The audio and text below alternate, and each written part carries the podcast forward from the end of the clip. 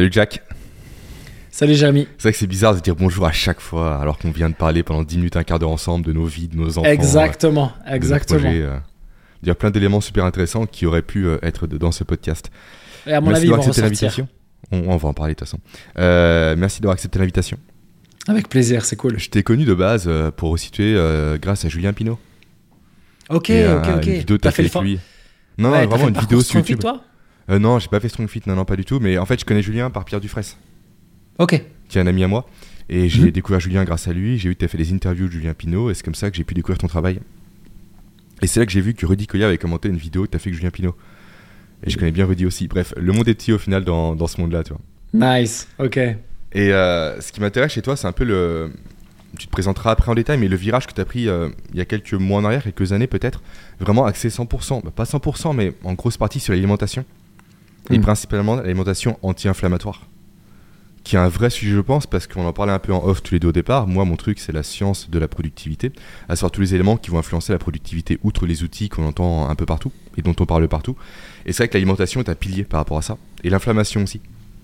Parce que l'inflammation constitue simplement euh, une agression du corps qui est potentiellement légère mais qui est continue. Et forcément, le corps va chercher à lutter contre l'inflammation pour la réduire, voire pour la supprimer. Et l'énergie qu'il va déployer pour supprimer l'inflammation en question, forcément, ne sera pas allouée à la productivité, à la cognition ou encore à la motivation. Donc les gens qui sont constamment en état d'inflammation euh, liée à l'alimentation, forcément, sous-performent au quotidien mais sans s'en rendre compte. Et c'est pour ça que je me suis dit, tiens, il me faut Jax, mon podcast, pour en parler. Donc voilà un peu, donc je peux Écoute, te euh, présenter et puis après enchaîner un peu sur le sujet. euh, Bah déjà, euh, j'abonde dans ton sens, comme tu t'en doutes. C'est un truc que je répète très, très, très, très, très souvent. C'est cette inflammation silencieuse qui est, qui est littéralement une lutte de ton corps. Hmm. Et ce que je dis toujours, c'est que bah, une lutte, c'est épuisant. En fait, c'est épuisant. Être tout le temps en train de lutter, c'est épuisant. Et malheureusement, c'est le cas d'une énorme majorité d'entre nous euh, au quotidien. C'est de lutter contre l'inflammation qu'on se crée avec notre mode de vie. Alors notre mode de vie alimentaire d'abord, ça j'en suis convaincu, et puis notre mode de vie en dehors avec euh, euh, le stress, la, la- la pollution, euh, le manque de qualité de sommeil, la surexposition aux écrans, etc. etc. Mais bien sûr, moi, mon sujet de- d'expertise, c'est l'alimentation anti-inflammatoire. D'abord, je ne l'ai pas vraiment choisi, l'alimentation anti-inflammatoire. Elle s'est un peu imposée à moi. Mais ce qui est assez extraordinaire, c'est à quel point, euh, c'est à quel point maintenant les choses se recoupent. Alors, je te fais un résumé rapide. En gros, si tu veux, moi, j'ai grandi dans la génération euh, euh, euh, Kellogg's, jus d'orange, soda, Kinder Bueno, tartine de Nutella. Enfin, tu, tu connais la chanson. Ouais, t'as quel âge toi aujourd'hui? 36, bientôt 37. Ok. Ouais, Donc, je suis 31, vraiment donc euh, peu de choses près, on est dedans, toi. Ouais, tu vois, euh, moi j'ai grandi dans les années 90-90 et clairement, bah, tu sais bien quoi, Dragon Ball Z et tartine de Nutella quoi. Ouais, produits Et, laitiers, euh, etc. Tout ce qui va bien, avec- pain de mie industriel, euh, le, le parfait combo. euh, Nickel. T'as tout, tout compris. Et attends, alors voilà, chez moi, on était quand même aussi avec des, des- des repas entiers le soir cuisinés, mais le reste de la journée, clairement, c'était ça. Et adolescent, euh, pour des raisons X et Y, j'avais pas trop de, de cadre d'autorité, et du coup, tu te doutes bien qu'à l'adolescence, ben, c'est open bar au niveau de l'alimentation, quoi. En plus, euh, j'aimais bien faire la fête, j'aimais bien boire, etc.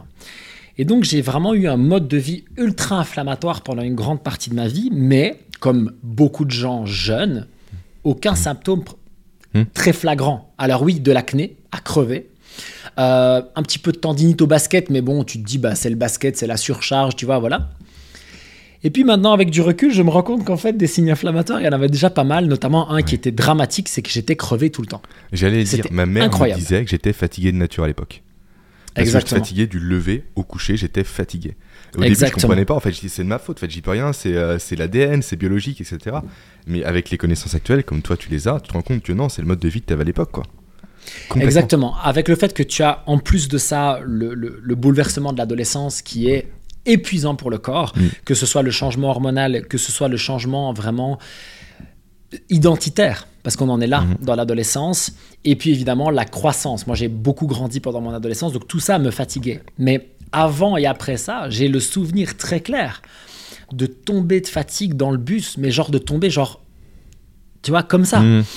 et vraiment des trucs vraiment insoutenables. Et ce qui se passe, c'est que euh, un jour j'ai fait une angine euh, blanche, assez, euh, assez costaud, et on m'a filé des antibiotiques Et euh, certaines prises d'antibiotiques sont tout à fait anodines, sauf que celle-là, elle m'a défoncé la flore intestinale. Je me suis retrouvé avec des symptômes vraiment pas rigolos pendant très longtemps. Et en fait, ça a été le début un peu d'une. à la fois d'une descente aux enfers et à la fois d'une prise de conscience incroyable. Parce que tout ça a réveillé chez moi des choses assez violentes en termes de symptômes, de fatigue, de dépression, etc. Mais finalement, des choses qui étaient latentes, des choses que je connaissais depuis très très longtemps. Hmm. Sauf que là, en gros, si tu veux, le truc, il était un peu loin, je le voyais à peu près, et là, on me l'a pris, on me l'a jeté en pleine gueule, tu vois. Tiens, voilà, maintenant tu vas dealer avec ça, bon courage. Et à ce moment-là, euh, ben, j'étais un peu en plus paumé, tu vois, même euh, émotionnellement, etc. C'était difficile. Et euh, j'ai commencé à faire mes recherches.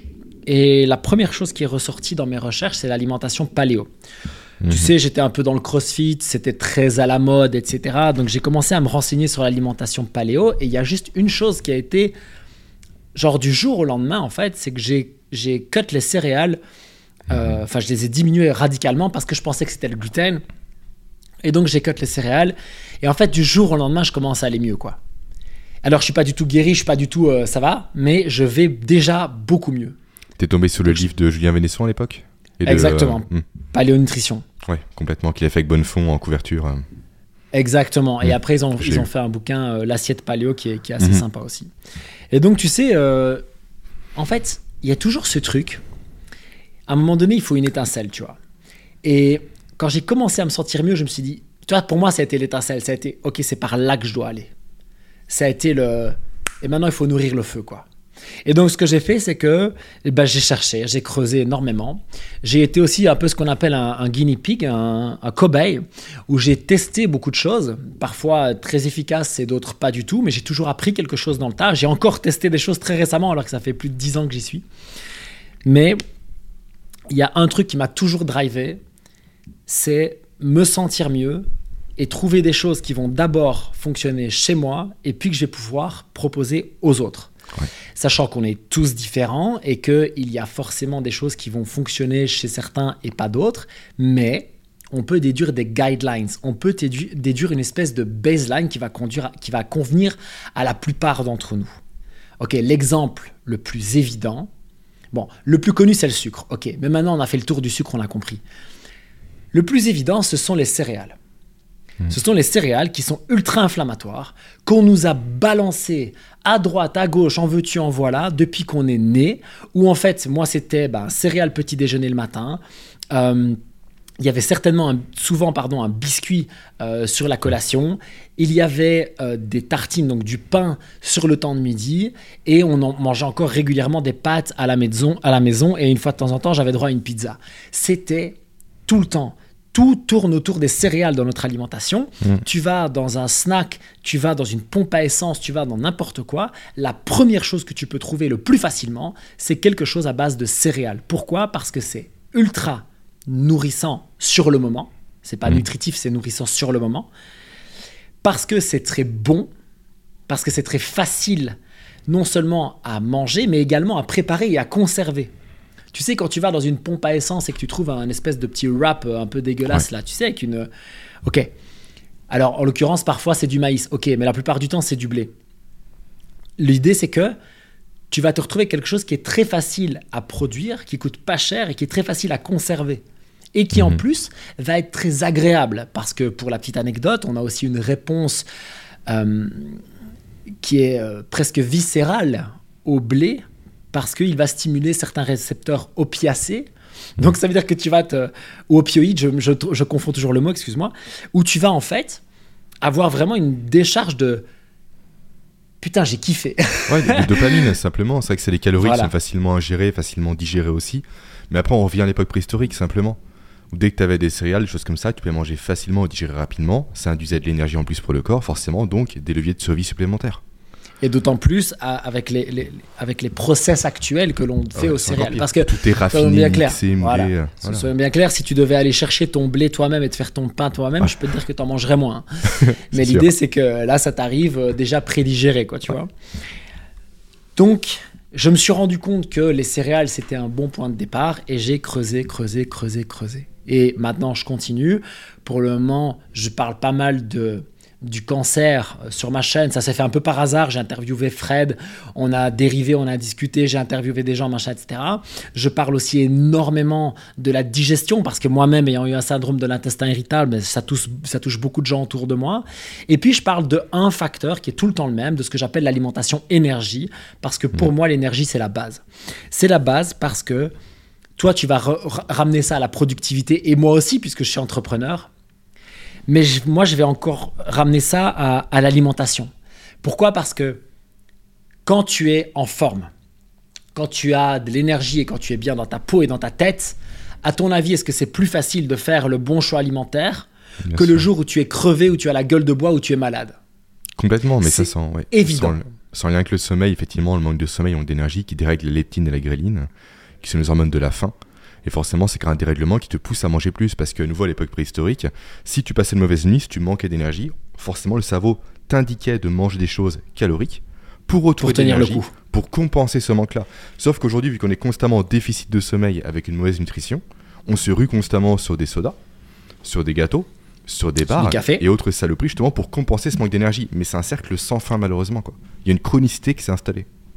Exactement. Mm. Et en plus, tu, nourris le cercle vicieux parce que cette euh, systématisation de la caféine et du sucre, en plus, perturbe ta ah nuit de sommeil d'après.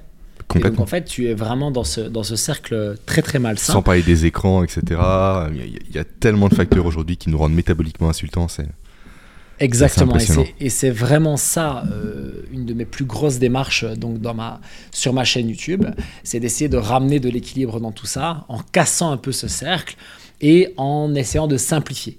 Parce que la difficulté, si tu veux, c'est que quand tu t'adresses à une personne, on va discuter, toi et moi, d'alimentation. En plus, toi, mm. tu es intéressé par le sujet. Tu vas me demander des conseils. Je vais pouvoir t'expliquer, fais ça à tel moment parce que ça, ça va te correspondre à toi. Mm. Je vais pouvoir t'expliquer que l'alimentation anti-inflammatoire, elle trouve sa base là-dedans et là-dedans et machin. Mais quand je vais faire une vidéo qui va être vue 50 000 fois, 100 000 fois, certaines maintenant un million de fois, il y a des gens qui vont vouloir une info tout de suite. Et donc le juste milieu que j'essaie de trouver, c'est de proposer ce que j'appelle des quick fix. Donc tu peux faire ça maintenant, ça va régler partiellement ton problème. Et des solutions de long terme. Qu'est-ce que tu vas pouvoir changer de manière systémique pour aller mieux dans ta vie? Et donc j'essaie toujours de balancer les deux choses. Et c'est assez difficile, mais c'est un challenge que j'aime bien. Mm.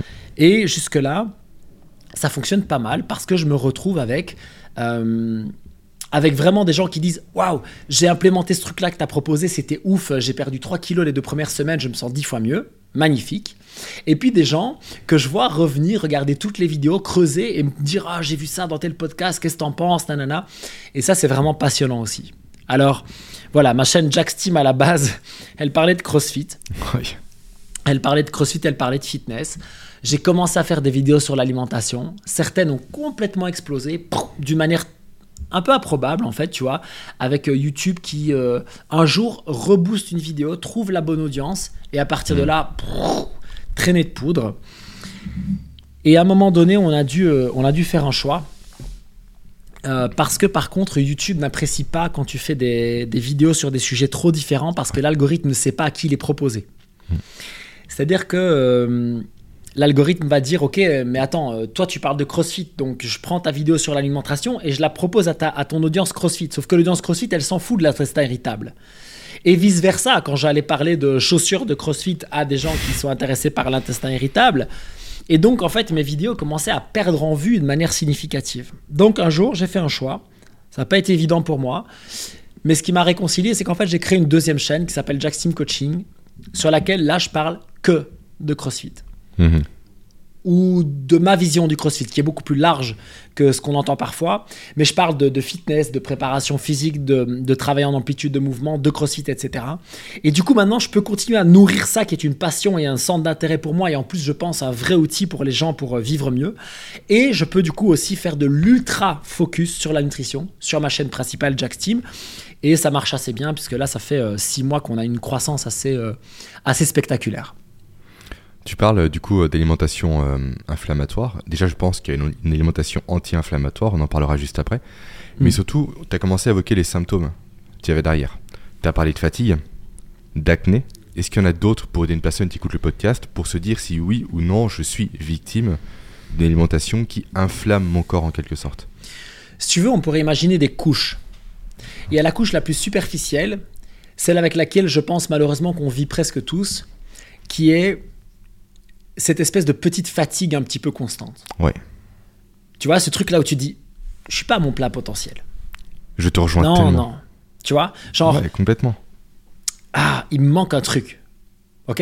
Donc On ça déjà c'est quelque chose que... à, à 70% de, son, de ses capacités constamment en termes de sport, de travail, de tout. En fait, on se sent limité au quotidien. Et le pire, c'est qu'on Ouais. se réveille fatigué. Ça, c'est vraiment, je trouve, l'indicateur clé. Quoi. Tu te réveilles, tu- fatigué de ta nuit. C'est un truc de fou. Quand tu te réveilles fatigué de ta nuit et quand à 10h du matin, tu es déjà en train de penser à ta prochaine pause, tu sais qu'il y a un problème. Ouais, Tu complètement. vois ce que je veux dire? Donc ça, c'est vraiment le, le truc le plus euh, euh, superficiel. Dans les, dans les euh, couches euh, très superficielles, on va avoir aussi le truc un peu le, le petit inconfort digestif que tout le monde connaît. Tu sais, le ventre un peu ballonné, Hmm. des selles pas super, euh, des gaz en excès. Tu vois, des petits trucs comme ça où tu te dis, bah, c'est normal. Et en fait, pas du tout. En fait, on n'est pas du tout supposé vivre comme ça. Sauf que moi, j'ai eu des modèles, notamment mon père qui avait un système digestif en travaux depuis, depuis toujours, où en fait, euh, moi, j'ai cru que c'était normal, tu vois. Et puis, tu te dis, ben non, en fait, tu vois, c'est pas normal d'avoir le ventre gonflé tout le temps, c'est pas normal d'avoir des gaz qui sentent la rage tout le temps, c'est pas normal de- d'avoir des problèmes aux toilettes, tu vois, tout ça, c'est pas normal, en fait. Il y a une phrase Donc- que j'aime beaucoup, c'est que la norme n'est Hmm. pas la normalité. C'est pas parce que c'est Nice. normal que c'est la normalité des choses, en fait. Nice, excellent. J'aime beaucoup cette phrase. Et, et c'est un peu ça en fait. Malheureusement, on vit dans une société où tout ça est la norme. Et, et du coup, quand je fais des choix alimentaires euh, autour de moi, tu te rends bien compte qu'on me regarde un peu comme un extraterrestre parfois. Enfin, maintenant les gens sont habitués, mais, mais les premières années, ça a été compliqué. Et le jeu, c'est que tu te rends compte qu'il y a vraiment donc, euh, la partie euh, fatigue, la partie digestion, et puis on va avoir d'autres symptômes. Quand je vais avoir, par exemple, euh, tu sais, des, des rhinites ou des sinusites euh, Mhm. euh, à, ré- à répétition, quand je vais avoir des problèmes de peau, psoriasis, eczéma, acné. Mhm. Tu vois, quand j'ai des gens de, de 30-35 ans qui ont du, de l'acné dans le dos de partout et qui me disent oui, mais c'est hormonal. Ouais, mais maintenant, tu as 30-35 ans, quoi. Mhm. Ça devrait être fini, tu vois. Et le jeu, c'est que tu peux guérir ça par l'alimentation, en fait. En fait, l'acné, les rhinites, les machins, etc., sont, ce sont des manifestations inflammatoires de ce qui se passe dans ton corps. Mm. Tout ça, ce sont en fait des symptômes, si tu veux. Le problème, c'est qu'on le prend comme des maladies. Tu vois, je vais Oui. prendre mon apnée et je vais me dire, en fait, c'est une maladie. Non, non, non, non. Ton acné, c'est un symptôme.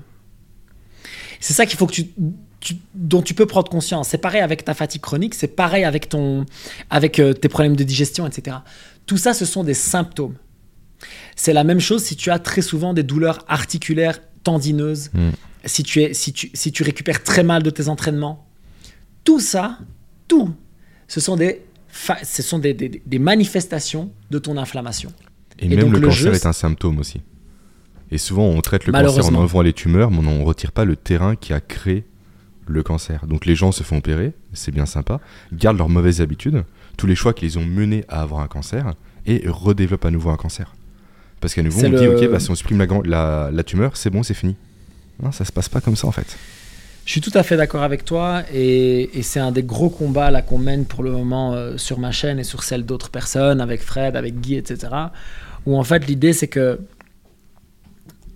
c'est la même chose pour tout- à peu près toutes ces maladies chroniques hein, qui, qui viennent, qui repartent, etc. Mm. Euh, le, le- le syndrome de l'intestin irritable, par exemple, c'est un exemple vraiment euh, parlant où tu vas chez le médecin et donc il y a plusieurs approches. Il y en a qui vont te donner des compléments alimentaires, il y en a qui vont euh, te faire des, des coloscopies, il y en a qui vont te faire des, des gastroscopies. On va, en fait, on va chercher un, on, on va chercher quelque chose de grave parce que ce serait plus facile de dire, ok, tu as une maladie cœliaque. La maladie cœliaque, c'est la réelle allergie au gluten. Mm. Donc ça veut dire que le gluten va venir grosso modo détruire ton intestin et créer de la malnutrition et c'est vraiment l'enfer. Mais ça, ça touche un pourcentage très très euh, faible de la population. Et donc, tu vas te retrouver avec des gens, et ça, j'ai eu des, des- des dizaines, des centaines, je pense, de témoignages maintenant, de gens qui disent Je suis allé chez le médecin Et soit il a dit que c'était dans ma tête, Ouais. soit il a dit qu'en gros, c'était pas assez grave pour que je m'en occupe. Et moi, j'ai eu, euh, j'ai eu le. euh, en gros, c'est pas assez grave pour que je m'en occupe. J'aurais, j'aurais, j'ai failli me fâcher sur le mec alors que je me fâche pas souvent. Et c'est parce que ma femme était là, elle m'a dit euh, ça vaut pas le coup, genre, mais à deux doigts, je te promets, je le collais au mur. Le mec, je sors d'une coloscopie, c'est l'enfer, tu vois, je me sens comme une merde à ce moment-là. ma vie part totalement en travaux, tu vois. Et le gars, en gros, me fait comprendre qu'il est oncologue et qu'il a autre chose à faire, quoi. Parce que j'ai pas de choses graves dans mon intestin, tu vois. Hmm. Tu imagines à ce moment-là cette espèce de, de, de, de rage que tu peux accumuler. Ah, c'est terrible. Et en fait, ce qui est difficile, c'est la compréhension, c'est vraiment le fait de ne pas te sentir écouté. Et c'est aussi ça, je pense, qui fait du bien dans certaines de mes vidéos, c'est des gens qui disent Waouh, enfin quelqu'un qui parle de mon problème, tu vois. Et donc, j'ai vraiment cette idée de, de- comme je te le disais, de, de proposer des, voilà, des, des petites solutions euh, d'abord euh, rapides, mais comme tu l'as dit toi-même, après, il faut changer le terrain, il faut changer l'environnement. Parce qu'on en parlait donc avec Fred et Guy qui ont des témoignages de, de guérison de cancer euh, qui sont juste euh, incroyables. Franchement, ça vaut vraiment le coup d'aller voir sur ma chaîne. Ce sont des histoires. Je veux dire, Guy, le gars, il est cancer terminal, stade 4. Dans trois mois, vous êtes mort. Euh, 60, plus de 65 ans à l'époque. Il en a 70 maintenant. Ça fait plus de 5 ans qu'il est là. Et il écrit des livres et il, il- et il va faire des conférences de partout. Et il- là, il vient d'écrire un papier euh, qui vient de sortir et tout. Parce qu'il dit non, non, non. En fait, on peut. J'ai pas dit que c'était facile, Hmm. mais on peut guérir du cancer.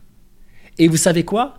J'ai pas fait une chimio, j'ai refusé les médicaments de merde et je me suis soigné tout seul. Et le problème, c'est que d'abord c'est ultra violent, d'abord ça va complètement à l'encontre de, de certaines croyances, et puis ça ne va pas générer les profits que certaines personnes euh, souhaitent obtenir euh, de manière euh, de- dans la dérive de ces maladies. Et, Et la en première chose qu'il te dit, Et ça demande un gros travail aussi pour les personnes qui vont en sortir. Alors que les gens aujourd'hui veulent des solutions miracles, veulent des cachets. En fait, on leur promet ça, on leur donne ça. Tu vois, ma compagne accompagne les gens à quitter l'insomnie. Et c'est vrai que ce que les gens veulent, ce sont des cachets miraculeux en fait. En fait, ils veulent continuer à avoir leur mode de vie actuel, mais avoir un changement à la fin. Ce n'est pas possible. Et c'est vrai que le cerveau le- humain voulant économiser de l'énergie, quand on propose soit une pilule magique, soit des labeurs pour arriver à un résultat flagrant et réellement qui va durer dans le temps, eh, je préfère la pilule magique. Et ça, c'est terrible. c'est la, c'est le, le- combat que tous les coachs, que tous les Bien sûr. thérapeutes, que tous les qu'on mène.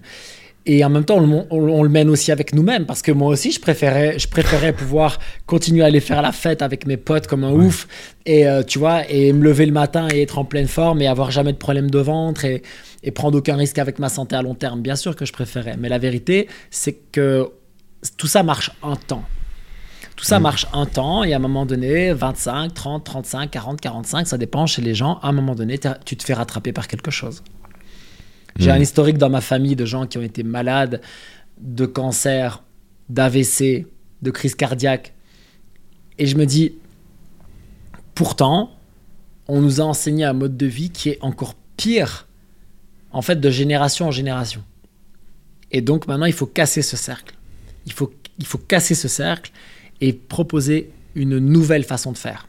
À commencer par nos enfants, d'abord, parce que eux, on peut vraiment leur proposer une alternative, entre guillemets, en les obligeant Ouais. à être dedans dès le départ. Et puis, en faisant passer un message, quoi. En faisant passer un message. Et l'erreur que j'ai pu faire par le passé et que je ne fais plus maintenant, c'est de dire vous devriez faire comme ça. Maintenant, Oui. je dis, moi j'ai fait comme ça et ça m'a apporté tel résultat. Fred a fait comme ça, ça lui a apporté tel résultat. Si vous voulez essayer, voilà comment faire. Si ça vous branche pas, c'est pas grave. Et en fait, je me suis confronté à ce problème de la pilule euh, magique euh, énormément de fois. Parce que si tu veux, moi je voulais pas faire de programme euh, de coaching sur l'alimentation à la base. Parce que pour moi, l'alimentation, c'est un chemin en fait. C'est pas quelque Mhm. chose où je peux te dire Allez, Jérémy, tu sais quoi Change ça, ça, et demain, c'est bon, c'est fini. Alors, comme je l'ai dit, je pense que ça peut valoir le coup d'en parler après, il y a des guidelines, il y a des baselines que tu peux mettre dans ta vie qui vont t'aider à aller mieux. Ça, c'est une certitude.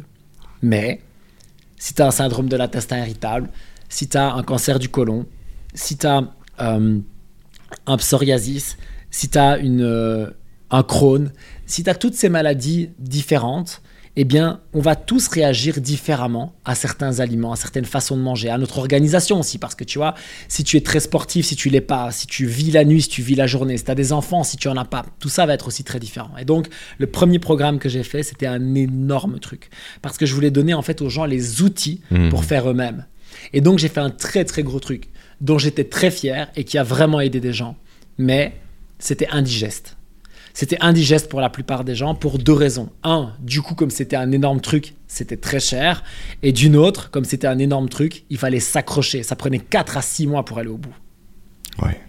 Tu te doutes bien que 4 à 6 mois pour aller au bout d'un truc sur l'alimentation, autant te dire qu'on a gardé même pas 10% des gens jusqu'à la fin. Mhm. Même pas 10% des gens. Mais on avait fait un truc dont on était fier. Et l'idée, en fait, c'est comme tu le disais, les gens veulent quelque chose de très rapide. Et donc maintenant, je fais les deux. Que ce soit dans mes vidéos, que ce soit dans mes programmes, que ce soit dans mes coachings, je fais les deux. Je vais te donner des solutions pour aller mieux demain et je vais te dire, si tu veux aller plus loin, si tu veux changer ton environnement, ton terrain, ton mode de vie pour toujours, alors voilà des pistes à explorer. 1, 2, 3, 4, 5. Et si on fait du coaching one-on-one, on va en explorer une, voir si elle fonctionne, puis l'autre, etc., etc., etc. Parce que la vérité, c'est que tout ça, en fait, c'est beaucoup du essai-erreur. Mais complètement, c'est comme ça que fonctionne la science. C'est par essai-erreur. Mais malheureusement, en France, l'erreur est, trop, est vraiment connotée négativement. Sauf que l'erreur, c'est un pas de plus vers la solution. On pourrait être content de faire une erreur parce que du coup, c'est un élément qu'on a exploré, qu'on peut rayer, c'est bon, c'est pas ça. On passe à autre chose et on continue d'avancer. Mais souvent, c'est vrai que les gens s'arrêtent à se dire je me suis planté, rien ne marche, je suis différent des autres, je suis unique. Ça, tu dû l'entendre, Mm. je pense, beaucoup de fois aussi. La solution, ça marche jamais pour moi parce que moi, je suis différent. Non, parce que t'as pas persévéré, malheureusement. Et aussi, le travail que tu fais, je l'apprécie beaucoup parce que, à l'image de mon travail, tu vois au fond des choses. Et pour moi, c'est intéressant et important parce qu'on peut responsabiliser les gens grâce à ça. En fait, en faisant comprendre les mécanismes sous-jacents au niveau physiologique, nutritionnel, etc., tu peux concrètement déclencher chez eux le fait que, ok, je fais une action A, ça va induire B. Je, je sais en fait qu'il y a une causalité par rapport à ces deux actions. Si demain je suis fatigué, c'est pas une question de malchance. C'est pas une question de c'est la météo, c'est pas une question Mm. de c'est l'État, c'est la faute de Macron, de Trudeau, de peu importe. Non. C'est ton comportement de la veille t'a mené à ce résultat-là. Maintenant, tu choisis. Soit tu perdures dedans, mais du coup, tu le sais, donc tu es OK avec, donc tu ne te plains pas, entre guillemets, soit tu changes. Et tu sais comment il faut changer. Vraiment, cette notion de responsabilisation moi, me tient particulièrement à cœur aujourd'hui. Parce que les gens aujourd'hui sont déresponsabilisés par rapport à eux-mêmes. C'est constamment la faute des autres, c'est ce qu'on appelle du coup l'erreur fondamentale d'attribution, c'est un biais cognitif, mais jamais de ma faute à moi. Sauf que quand on creuse un peu, c'est plus souvent l'inverse. quoi. Hmm. Et, et malheureusement, euh, il y a encore un autre biais qui, qui, qui- qui cause beaucoup, beaucoup de tort. Euh, c'est euh, c'est ma faute à moi, mais j'y peux rien, je suis comme ça. Aussi. Et cette victimisation de, tu sais, euh, ce sont mes parents, euh, c'est mon éducation, Mm. ou euh, bah, je suis gros, j'ai toujours été gros, tu vois. Et, et en fait, j'ai j'ai vraiment cette vision qui est peut-être pas parfaite, mais qui au fur et à mesure d'années ne fait que se préciser, même si c'est peut-être du biais de confirmation euh, de mon côté, qui est qu'en fait, on passe, pour moi, en fait, on part avec à un moment, soit notre bagage génétique, soit notre éducation, soit notre. peu importe. On part avec plus ou moins d'avance sur un sujet. Ouais. Ok? Donc, regarde, moi je fais 1m93 et euh, naturel, sans rien faire, sans rien forcer, je vais peser 90 kilos. Entre Ok. 88 et 90. Ok? Si je fais un peu de muscu, si je m'entretiens, etc., je vais faire euh, entre 92 et 94. Ok Ça, c'est naturel pour moi. Ma femme, sans forcer, elle fait 1m80 pour même pas 55 kilos. Ok. tu vois ce que je veux dire? Sans rien faire. Ok. Tu prends mon profil. J'ai jamais été très explosif, mais clairement, j'ai un corps qui est plutôt bien bâti pour faire du basket. Hmm. On est d'accord. Je pourrais être un peu plus grand, ça m'arrangerait, mais voilà. Par contre, niveau explosivité, alors là, laisse tomber. Très long muscle, pas de tendons, aucune réactivité, catastrophe. Ce qui veut dire quoi? Quand je me compare à quelqu'un qui fait 1m80 et qui est super, super dense, tu sais, ces mecs hypertoniques, où tu as l'impression que ce sont des, des, des arcs à flèches, tu tires dessus, pouf, ils partent comme des, tu vois, comme des fusées, eh bien, lui, il va avoir un énorme avantage pour devenir très rapide et moi je vais avoir un énorme avantage pour toucher le panier le plus tu vois plus facilement. OK, je te donne un exemple débile, on est d'accord. L'idée c'est quoi? C'est que ça en fait pour moi, ça s'applique à tout. Mais quand je dis à tout, c'est à toutes les choses que l'humain peut ou ne peut pas faire selon ses croyances entre parenthèses.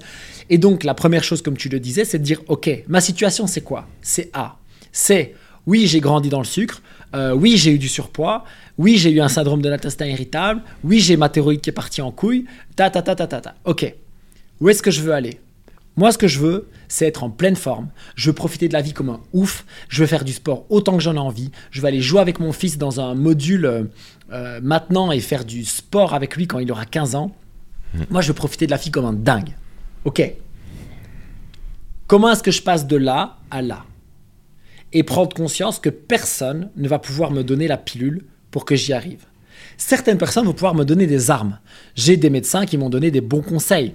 J'ai des nutrithérapeutes qui m'ont dit tel complément alimentaire, dans tel cadre, ça pourrait être intéressant. J'essaye, ça marche. J'ai eu Julien Pinault. J'ai eu des discussions avec Julien fabuleuses. Il m'a aidé vachement, par exemple, à gérer ma fatigue, à gérer mes crashs pendant la journée. Tu vois, tout ça, ça a disparu. Euh, quand je fais les bons choix. tout ça, ça a disparu quand je, fais, quand je mange intelligemment, tu vois. Donc, tu rencontres des gens qui vont te donner des outils. Mais soyons bien clairs, le chemin de ta situation actuelle, aussi bonne ou aussi pourrie qu'elle soit, jusqu'à ta situation idéale, il n'y a que toi qui vas pouvoir le faire. Il n'y a que hmm. toi qui vas pouvoir le faire. À toi maintenant de prendre les bonnes armes. Les bonnes armes, ça va être la bonne alimentation, ça va être le bon sommeil, ça va être le bon sport, ça va être les bonnes relations autour de toi. Ça va faire un job qui t'intéresse au minimum, ou alors accepter que c'est pour le pognon et tu prends ton pognon et puis tu en fais quelque chose qui te plaît. Peu importe. Mais c'est trouver cet alignement, si tu veux, avec le fait que ce chemin, personne ne va le faire pour toi, c'est à toi de le faire. Et donc, j'en reviens à ça. Moi, ma mission, dans le tas, c'est d'essayer de te proposer des outils pour que tu fasses ton chemin. J'essaie de te proposer hmm. des outils, que ce soit euh, un, programme anti-inflammatoire avec des recettes toutes faites parce que ce que toi tu veux là maintenant, c'est juste faire sans réfléchir. Un programme où je t'explique pourquoi, pourquoi ça, pourquoi si, comment, etc. Et peut-être même du coaching one-on-one si tu veux vraiment aller plus loin, tu vois. Et c'est tout ce spectre que nous, les coachs, euh, je sais pas comment on pourrait s'appeler, euh, leader, influenceur, on s'en fout complètement. Pour moi, c'est ce travail-là qu'on doit faire. Proposer des outils et inspirer au maximum les gens à les utiliser et après à tirer leurs propres conclusions pour aller mieux. Complètement, je fais également ça en coaching. Je passe par contre constamment par les bases, tout comme toi. Alimentation, sommeil, sport. C'est vrai que c'est un impondérable déjà, si ces trois éléments-là ne sont pas validés, entre guillemets, tu vois ce que je veux dire, hein. mhm. passer sur le reste me paraît compliqué. Mais oui, effectivement, il faut donner des billes et la personne essaye à nouveau, comme tu l'as dit, c'est de l'essai-erreur et c'est le but d'un coaching. Quand tu accompagnes quelqu'un, t'as pas la science infuse, t'es pas, en fait, t'as pas un bouton devant toi en disant ok, j'appuie là, tu vas aller mieux. Non, ça, à nouveau, c'est une vision qui est idyllique, ça ne marche pas comme ça. Par contre, essaie ça, moi je suis passé par là, ok, mon autre client a essayé ça, est-ce que tu veux essayer? En fait, moi je suis là pour te centraliser des connaissances et des idées, te mettre sur un chemin et te faire gagner du temps. Exact. Vraiment, de toute façon, mais c'est comme pour tout, en fait, tout ce qu'on achète au quotidien, c'est pour gagner du temps. Mon rôle à moi, c'est d'ingurgiter des études scientifiques chiantes, rébarbatives, pour te faire gagner du temps. Je dis pas que ça va marcher, mais je dis au moins quand tu auras essayé ça, on aura potentiellement éliminé un élément pour aller sur un suivant. Hmm. Mais tant que toi, tu n'auras pas fait l'action de le faire vraiment volontairement, ça ne marchera pas. Parce que prendre un coach, c'est bien sympa, mais si tu passes pas l'action, ça ne marche pas. C'est bête à dire, hein. mais voilà. Non, c'est ça. Mais c'est comme ça que ça fonctionne. Hein. Euh, regarder, regarder des vidéos, prendre un coach, suivre un programme, peu importe. Le résultat est le même. Tu passes à l'action, tu testes, tu tires des conclusions et tu recommences. L'avantage que je vois d'un coach à mon niveau, c'est vraiment cette notion de déléguer sa motivation. En fait, il prend tes décisions à ta place, toi t'as plus qu'à appliquer. Typiquement, on en a parlé un peu avant le podcast, j'ai deux enfants, j'ai une entreprise, j'ai euh, de l'immobilier, j'ai beaucoup de choses à gérer, peu importe. Et en fait, j'ai fait de la musculation, ça fait 12 ans que j'en fais. Et là, en fait, je me dis qu'actuellement, je suis toujours aussi passionné par la musculation, par le fait d'apprendre, de progresser, de ne pas régresser et tout. Mais en fait, j'ai moins le temps. Et en fait, ma motivation ne va pas principalement sur la, sur la musculation, mais plus sur le business actuellement. Donc, j'ai pris Rudy mm. Koya. Rudy que je connais très bien, je dis Rudy, maintenant, en fait, je te délègue ma motivation tu me dis ce que j'ai à faire, je me tais, je le fais, je te fais un compte rendu. Nice. Juste, Donc c'est ton coach muscu. Maintenant, Rudy, c'est mon coach muscu, ouais. En fait, j'ai les compétences pour faire un programme moi-même. Pendant, euh, pendant 12 ans, je l'ai fait, j'ai un très très bon physique, etc. Mais en fait, j'ai plus envie. Et j'ai envie de me reposer sur un mec qui lui, en fait, me dit simplement, tu fais ça.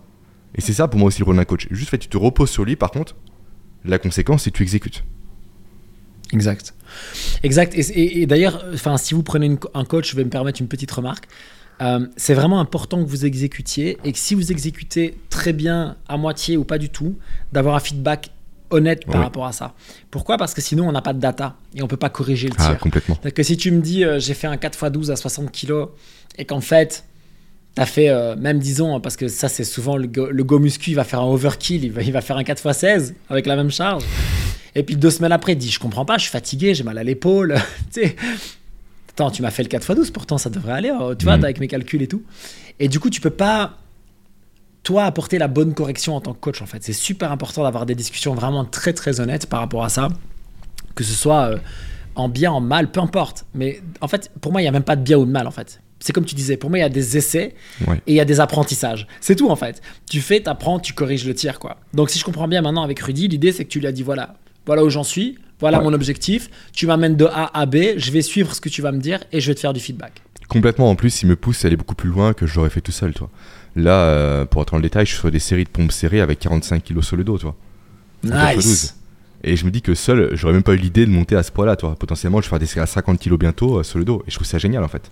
À fond. Donc je progresse Comment encore, que- sachant que j'ai Comment est-ce que de 10 ans tu mets les comment est-ce que tu mets les charges sur ton dos? J'ai un sac à dos. Je prends un sac à dos euh, chez Decat et je le bourre de disques. Après, j'attache bien. Et il tient Il tient, ouais. Ouais, je le serre à max par contre. hein. Vraiment, il est serré de chez serré. euh, Mais ça tient. Ça tient bien.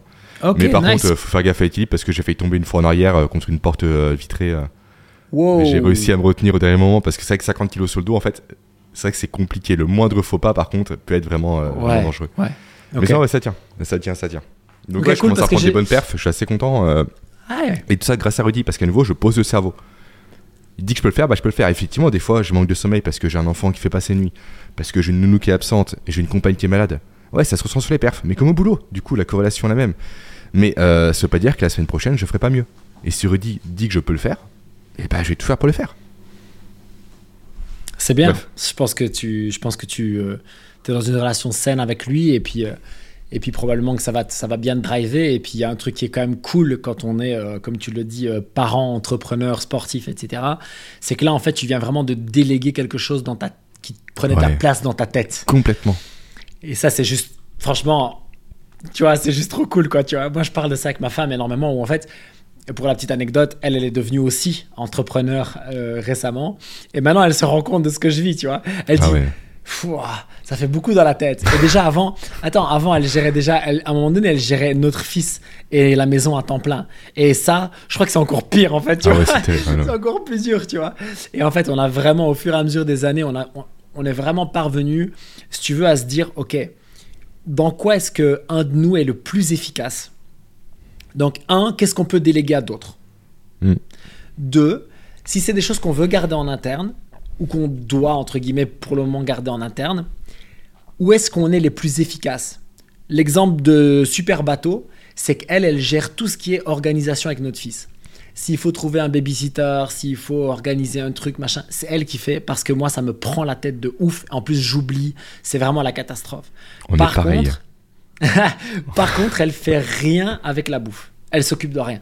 Ok. C'est-à-dire que, sauf de temps en temps, je lui dis écoute, il manque ça, t'as le temps, est-ce que tu peux aller acheter ça, s'il te plaît, au truc du coin qui est à un kilomètre? Mais sinon, les courses, les repas anticipés, je fais tout à la maison. Tout. Et en fait, moi, ça me prend beaucoup moins d'espace mental. Pourquoi? Parce que je pense déjà à la nourriture euh, 50% du temps dans ma vie. tu vois ce que je veux dire? Bien sûr, Donc c'est très facile pour. Ben, En tout cas, clairement, entre nous deux. Dans votre couple. Dans votre couple. Voilà, exa- exactement. Et donc, je, je- je me rends compte à quel point, en fait, c'est quelque chose de, de- de puissant, euh, que ce soit dans ta vie privée, dans ta vie perso, perso toi, ou dans ton business.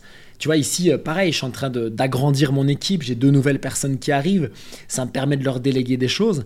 Alors, le temps de la délégation, c'est un peu plus compliqué, Mm. mais par contre, tu sais qu'après, tu peux le prendre et le poser ton truc. Et avoir juste un, un- un- un feedback ou une correction à faire, et pas tous les jours être en train de te dire Ah ouais, attends, est-ce qu'il faut payer ça? Est-ce que le comptable, ceci? Est-ce que le réseau social, cela? Tu vois? Et pouvoir te dire Voilà, je fais un podcast pendant deux heures, je suis focus, je suis avec toi, Ouais. et je suis pas en train de me tracasser des autres parce que ben, les gens qui sont eux dans leur zone de génie le font et le font bien. Complètement, c'est qu'à mon niveau, je délègue maintenant. euh, je délègue Instagram que j'ai commencé parce qu'avant je le faisais pas par manque de temps et par manque d'intérêt. Euh, également, je vais prendre un coach sur LinkedIn pour m'accompagner. parce que j'ai vraiment ma cible qui est dessus et j'ai vocation à, à faire découvrir mon concept de neuroproductivité au plus grand nombre et également Nice. le monde de l'entreprise est ma cible principale. Je délègue aussi le montage des vidéos parce que c'est pas ma zone de génie. Et comme tu le dis, à la maison, c'est pareil en fait. On a des rôles qui sont répartis. Et avec cette répartition-là, aujourd'hui, je fais 4 séances de musculation par semaine, plus 2 séances de Krav Maga. Parce que vu que c'est optimisé, on est bon quoi. Sans pour autant ne jamais voir ma compagne qui, elle aussi, est entrepreneuse. On se prend du temps pour des séries, on passe du temps ensemble, on cuisine ensemble. En fait, on peut tout faire. Si on le fait bien et intelligemment. Je suis d'accord. Et, et après, tout ça, c'est clairement un chemin, mais je te rejoins, je C'est te un chemin, rejoins à, à 100%. Et du coup, ça, comment est-ce que tu fais pour Instagram? Tiens, ça m'intéresse. Alors pour Instagram, là vraiment, j'ai pas, je viens de signer le devis récemment, hein, donc je te, je te passerai Mm. les contacts si tu as envie. En fait, euh, la stratégie que je vais développer, du coup on sort un peu du cadre du podcast, mais peu importe, euh, c'est justement avoir des interviews comme avec toi aujourd'hui pour les mettre sur Instagram. Donc ça, c'est 50% du travail qui va être publié sur Instagram, et les 50 autres pourcents, ça va être des extraits courts de mes podcasts filmés seuls. Et en fait, l'idée avec ça, c'est que des personnes qui ont une grosse renommée sur Instagram partagent les contenus que moi je vais mettre en place pour renvoyer sur mon feed, euh, mon feed personnel Nice. qui lui renverra sur ma chaîne YouTube. ok. Sur le, sur le Cool. papier, c'est ce que j'ai en tête. Est-ce que ça a fonctionné? Je sais pas, mais j'essaye. Tu verras, au moins, c'est une itération qui a du sens. Complètement. Et c'est pour ça que je t'ai proposé du coup de te filer directement euh, des extraits courts de l'échange qu'on va avoir ensemble. Oui, oui, je suis prêts à preneur. l'emploi. Donc toi, c'est pour ça, parce qu'en plus, je me dis, je propose un package plutôt sympa pour un invité. Il y a du Mhm. contenu qui est gratuit à publier. Et c'est plus un contenu qui est chiant à faire. Il faut dire ce qui est. Parce qu'il faut trouver Ouais, ça les prend du temps, quoi. Ça prend du Ça temps. prend du il temps, faut ouais. choisir tes extraits, il faut les sous-titrer, machin. Ouais, ouais, c'est du boulot. hein. Complètement. Donc ça, maintenant, je propose de l'offrir carrément aux invités. Donc à voir si ça fonctionne avec le prestataire. Classe. Et donc, c'est un prestataire euh, indépendant à qui tu. tu Ouais, complètement. Bah, c'est la, la compagne d'un- d'une personne que je connais bien, euh, David, du podcast Limitless Project, Ok. Ouais. que tu connais potentiellement. De, de loin. De nom, ouais. Je sais que Ouais. Rudy est passé dessus, que les Pierre Dufresne est passé dessus, etc. Julien Pinault aussi, je crois. Peut-être pas, je sais pas, peu importe. Mais je te mettrai en relation si jamais t'es intéressé. D'ici quelques mois, je te ferai un feedback sur, euh, sur ce que ça peut donner. De toute façon, tu verras le Instagram en tant que tel, donc euh, tu verras si ou non ça a fonctionné. Ouais, si bien le sûr, j'irai voir. Ouais, c'est sûr. ça. Et euh, après, je te mettrai en relation avec Constance directement si jamais t'es t'es intéressé. Et en fait, elle, elle bosse avec ma compagne qui elle-même est entrepreneuse, qui gère tout ce qui est euh, insomniaque, qui les aide à quitter l'insomnie. Et donc, elle bosse déjà avec elle pour justement euh, la partie Instagram et réseau. Ok. Alright. Cool, je regarderai ça avec beaucoup d'intérêt. Ah bah, si je peux aider, tant mieux. Tant mieux. donc, on parle d'alimentation inflammatoire. Est-ce qu'on peut switcher par d'alimentation anti-inflammatoire? Bien sûr. Ou de mode de vie aussi, parce que tout est lié. C'est vrai qu'on parle beaucoup d'alimentation, mais tout est lié. hein. C'est lié avec le sommeil, avec la posturologie aussi, qui est passionnant comme domaine. Hmm. Les réflexes archaïques, l'exposition aux écrans, l'exposition aux ondes, le stress auditif dont on parle trop peu, le stress lumineux. Bref, il y a tellement de trucs, mais c'est vrai qu'on a un focus alimentation, donc on va se focus dessus. Qu'est-ce que l'alimentation anti-inflammatoire? C'est quoi ton audience? Ils, font quoi les, les gens qui écoutent ton podcast? Euh, Cadre principalement et entrepreneur. Ok, donc on est sur des gens qui ont vraiment une, une notion de la productivité. De, de... Et quand je dis de la productivité, est-ce que je peux... Je, je fais une parenthèse du minute, ok? Pour Ouais, moi, la productivité, soyons bien clairs, c'est où toi tu la places. Je veux être Hmm? clair là-dessus. Ah oui. Pour moi, en fait, la productivité, c'est pas la productivité au sens de l'entreprise uniquement. La productivité, c'est comme tu le dis, je parviens dans ma journée à faire un job que je kiffe, à passer du temps avec ma femme que je kiffe, à faire du sport que je kiffe, et j'arrive à mettre tout ça parce que je m'organise, parce que je mange bien, parce que je dors bien, etc. etc. La productivité, pour moi, c'est ça. En ce compris, bien sûr, la priorisation. Je sais même Mm. pas si c'est un mot, je m'en fous, mais on s'est compris. Mettre les bonnes priorités au bon moment, parce que clairement, ça, c'est quelque chose avec lequel moi, j'ai beaucoup eu de mal. Et je vois vraiment à quel point ça, ça crée une différence majeure dans ma vie. Ok, c'était pour savoir à qui on s'adressait, parce que tu te doutes bien que si on s'adresse euh, un gros cliché à la ménagère de 45 ans ou au jeune cadre euh, sportif de 28, on va peut-être pas avoir le même discours. Non, mais en fait, pour faire simple, mon, mon public est un peu ce que tu as décrit précédemment, parce que c'est un public qui est forcément mon image, à savoir des gens qui se sentent constamment limités à Mm. 70% de leur potentiel. En fait, je sais, en fait, j'ai les connaissances, j'ai les outils, j'ai les méthodos, j'ai tout ce qu'il faut, mais putain, il y a un truc qui bloque. J'arrive pas à comprendre. En fait, je finis aucune de mes journées en étant content de ma journée. J'arrive pas à comprendre. Toi, c'est vraiment ça du coup. C'est pour ça en fait que j'essaie de sortir ces journées du cadre de la méthode GTD, c'est la seule méthode qui existe. Hmm. De il faut faire des to-do list. De euh, je sais pas, fais tes 5 tibétains chaque matin, médite une heure et fais ceci. Non, pour moi, c'est vraiment la vision globale de le corps avant toute chose. Et souvent, je prends la métaphore de la Ferrari pour ça, en disant ok les mecs, vous avez une belle Ferrari, les mecs et les filles bien sûr, hein, à savoir des belles compétences, euh, des belles connaissances. Sauf que dedans, il y a un moteur de Twingo. Ça, c'est votre cerveau, c'est votre corps, c'est votre métabolisme. Et ça. forcément, avec un moteur de Twingo, la Ferrari n'ira jamais plus vite qu'une Twingo. Maintenant, on va doper le moteur ensemble. Et là, on Mm. va s'amuser. Donc Mm. voilà un peu mon, mon public. C'est vraiment des gens qui, malheureusement, ont cette limite, mais comme tout le monde aujourd'hui, malheureusement. Mais sauf que beaucoup de personnes n'en ont pas conscience. Ouais, c'était ça aussi ma question. C'est que là, en fait, ton audience, elle est aussi, euh, elle est aussi en demande, en recherche. Oui. Tu vois ce que je veux dire? Parce que tu vois un truc que moi j'ai appris euh, malheureusement, c'est qu'il y a des gens qui regardent mes vidéos juste parce que c'est sur le sujet qui les concerne, mais pas parce qu'ils veulent des solutions. Ok. Toi, tu as une audience qui veut des solutions. Donc ça, c'est cool. Il y a un public Du vraiment coup- cadre qui se dessine beaucoup, donc forcément, tu as la notion de recherche de solutions, de performance et d'optimisation qui est derrière. Ouais, Donc, ouais. vois.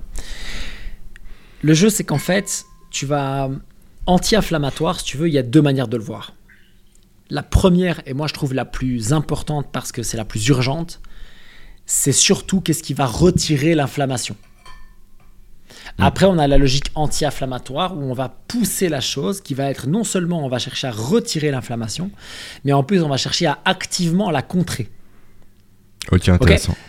Donc, euh, l'exemple, c'est est-ce que je prends un antioxydant pour diminuer volontairement l'oxydation, qui est un Mhm. phénomène qui peut devenir inflammatoire, versus je retire les céréales parce que ça crée de l'inflammation. Ok, ça marche. Aparté Ok. rapide et précision qui, je pense, est importante, on l'a pas encore dit. L'inflammation, c'est un mécanisme qui est vraiment bon pour le corps, Absolument. de base. Quand c'est ponctuel. En fait, Mhm. quand vous coupez, euh, vous coupez, vous entaillez, ce qui est rouge autour, c'est l'inflammation, ni plus ni moins. Mais sauf quand ça devient chronique, c'est comme le stress. Souvent on dit que le cortisol, c'est mauvais. Non, non, non.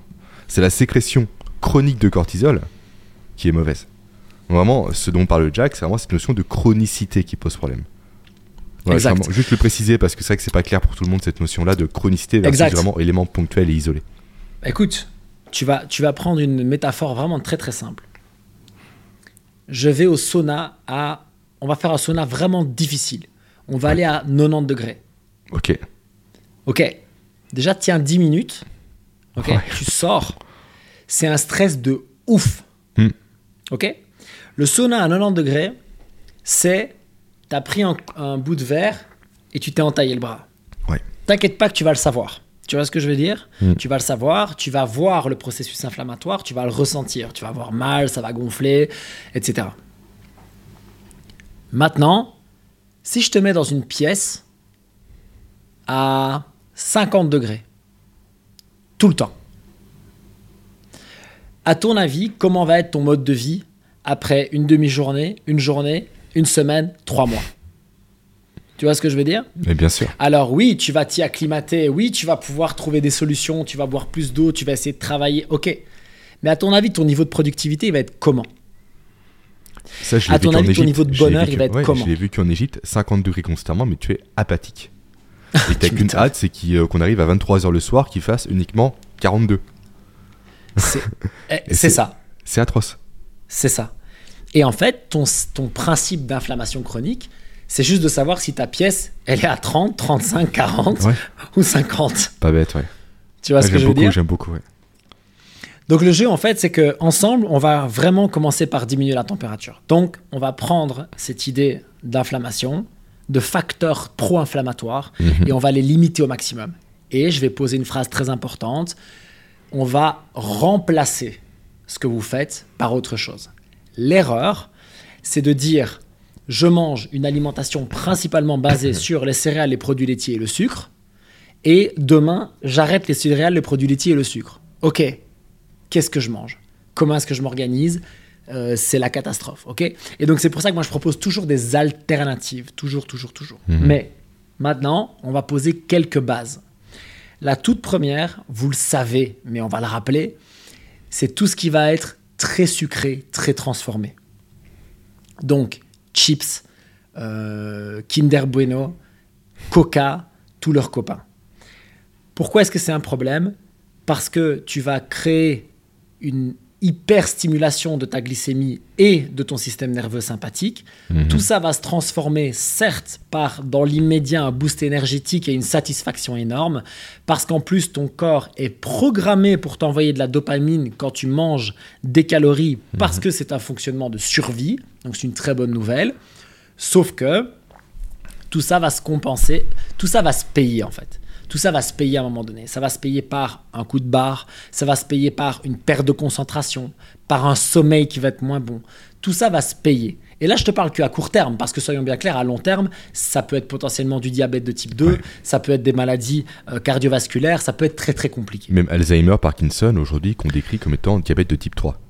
Exactement. plus. Pour le- on, on- on- on y arrive et, euh, et, et- et tu vas voir que tout ça ne fait que, que- voilà. Je, je vois les recherches actuelles et tu te rends compte qu'en fait, euh, tu vois ici, euh, je fais beaucoup de recherches pour le moment pour des raisons X et Y dont je parlerai sur ma chaîne un jour, mais je fais des recherches énormément sur le cholestérol. Euh, alors le bon, le mauvais, tout ça, bon, c'est, tout ça c'est bullshit, mais Ouais. il y a quand même des choses à- à apprendre de ce côté. Et en fait, on nous a bassiné avec une alimentation pauvre en graisse. Et tu sais qu'en fait, maintenant, ils comparent alimentation pauvre en graisse et riche en graisse, pauvre en sucre. Et en fait, pour les gens qui ont des problèmes de cholestérol, l'alimentation riche en graisse, pauvre en sucre est nettement meilleure. Tout ça à cause d'une seule que- étude d'Anselkis, qui était payée par des Oui. lobbies. Ouais. En fait, le mec a étudié, je crois, je crois, une quarantaine de pays, comme quoi, avec la consommation de, de sucre et de gras. Il a pris que les 5 qui étaient intéressants pour lui, pour tirer une conclusion, et maintenant l'appliquer durant 20-30 ans.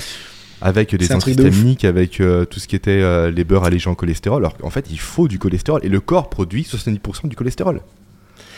Ouais, et- Ça n'a aucun sens.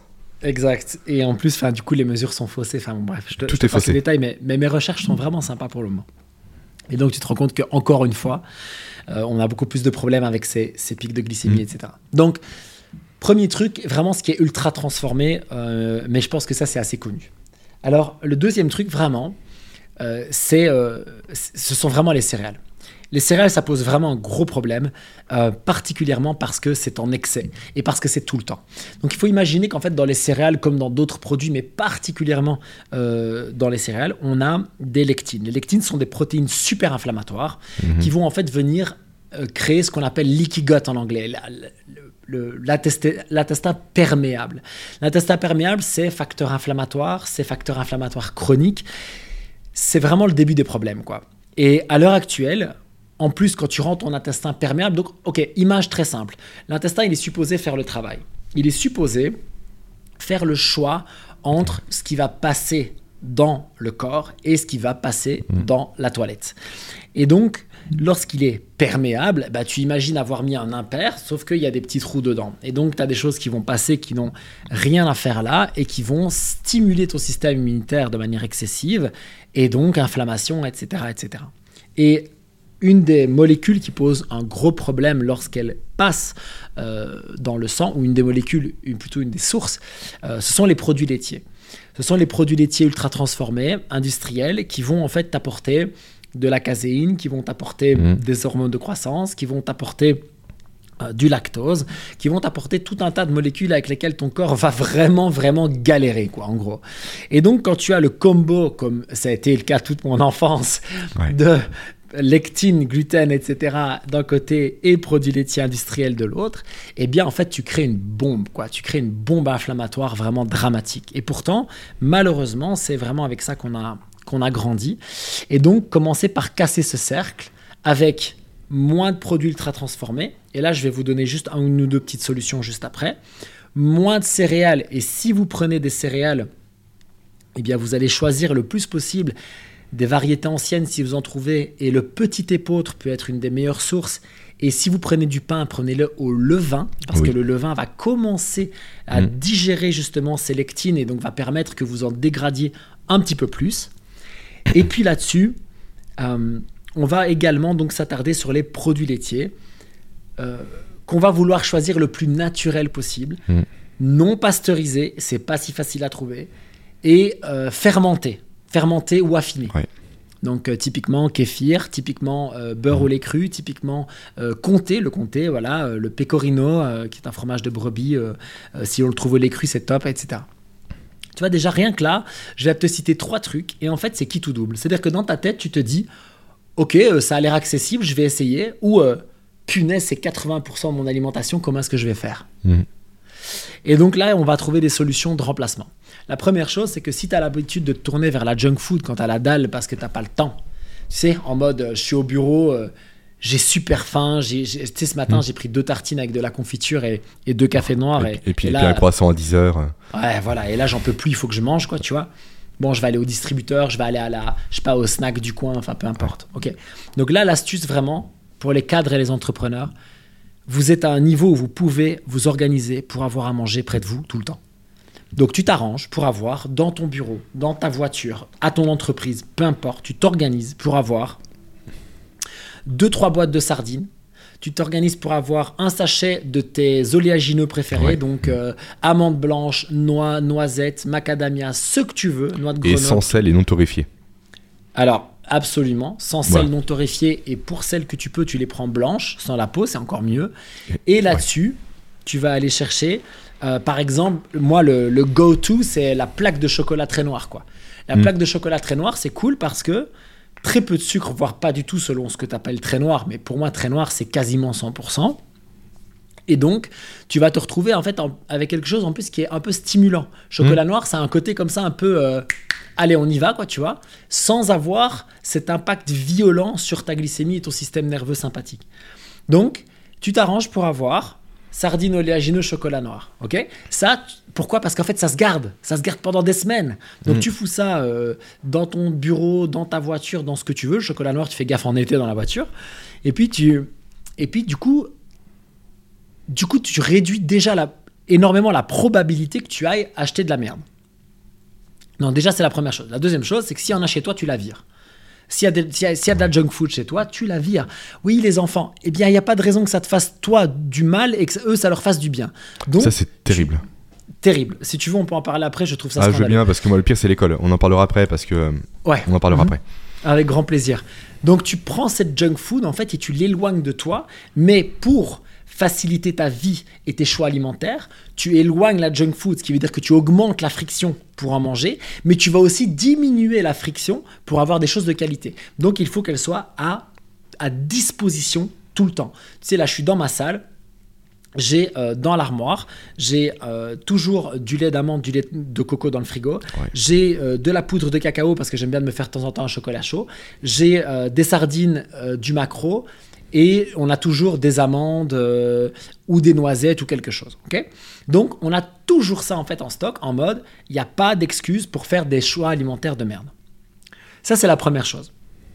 La deuxième chose, c'est que au lieu de construire tes repas autour de céréales, donc que ce soit pain, pâtes, etc., tu vas soit construire ton repas autour d'une source de protéines de qualité, soit autour des tubercules. Donc les tubercules, c'est patates douces, carottes, euh, panais, etc. Je sais que c'est pas très naturel. En hiver, on peut utiliser les courges aussi. Tu sais, courges butternut, etc. C'est vraiment très sympa. C'est très nourrissant en fait.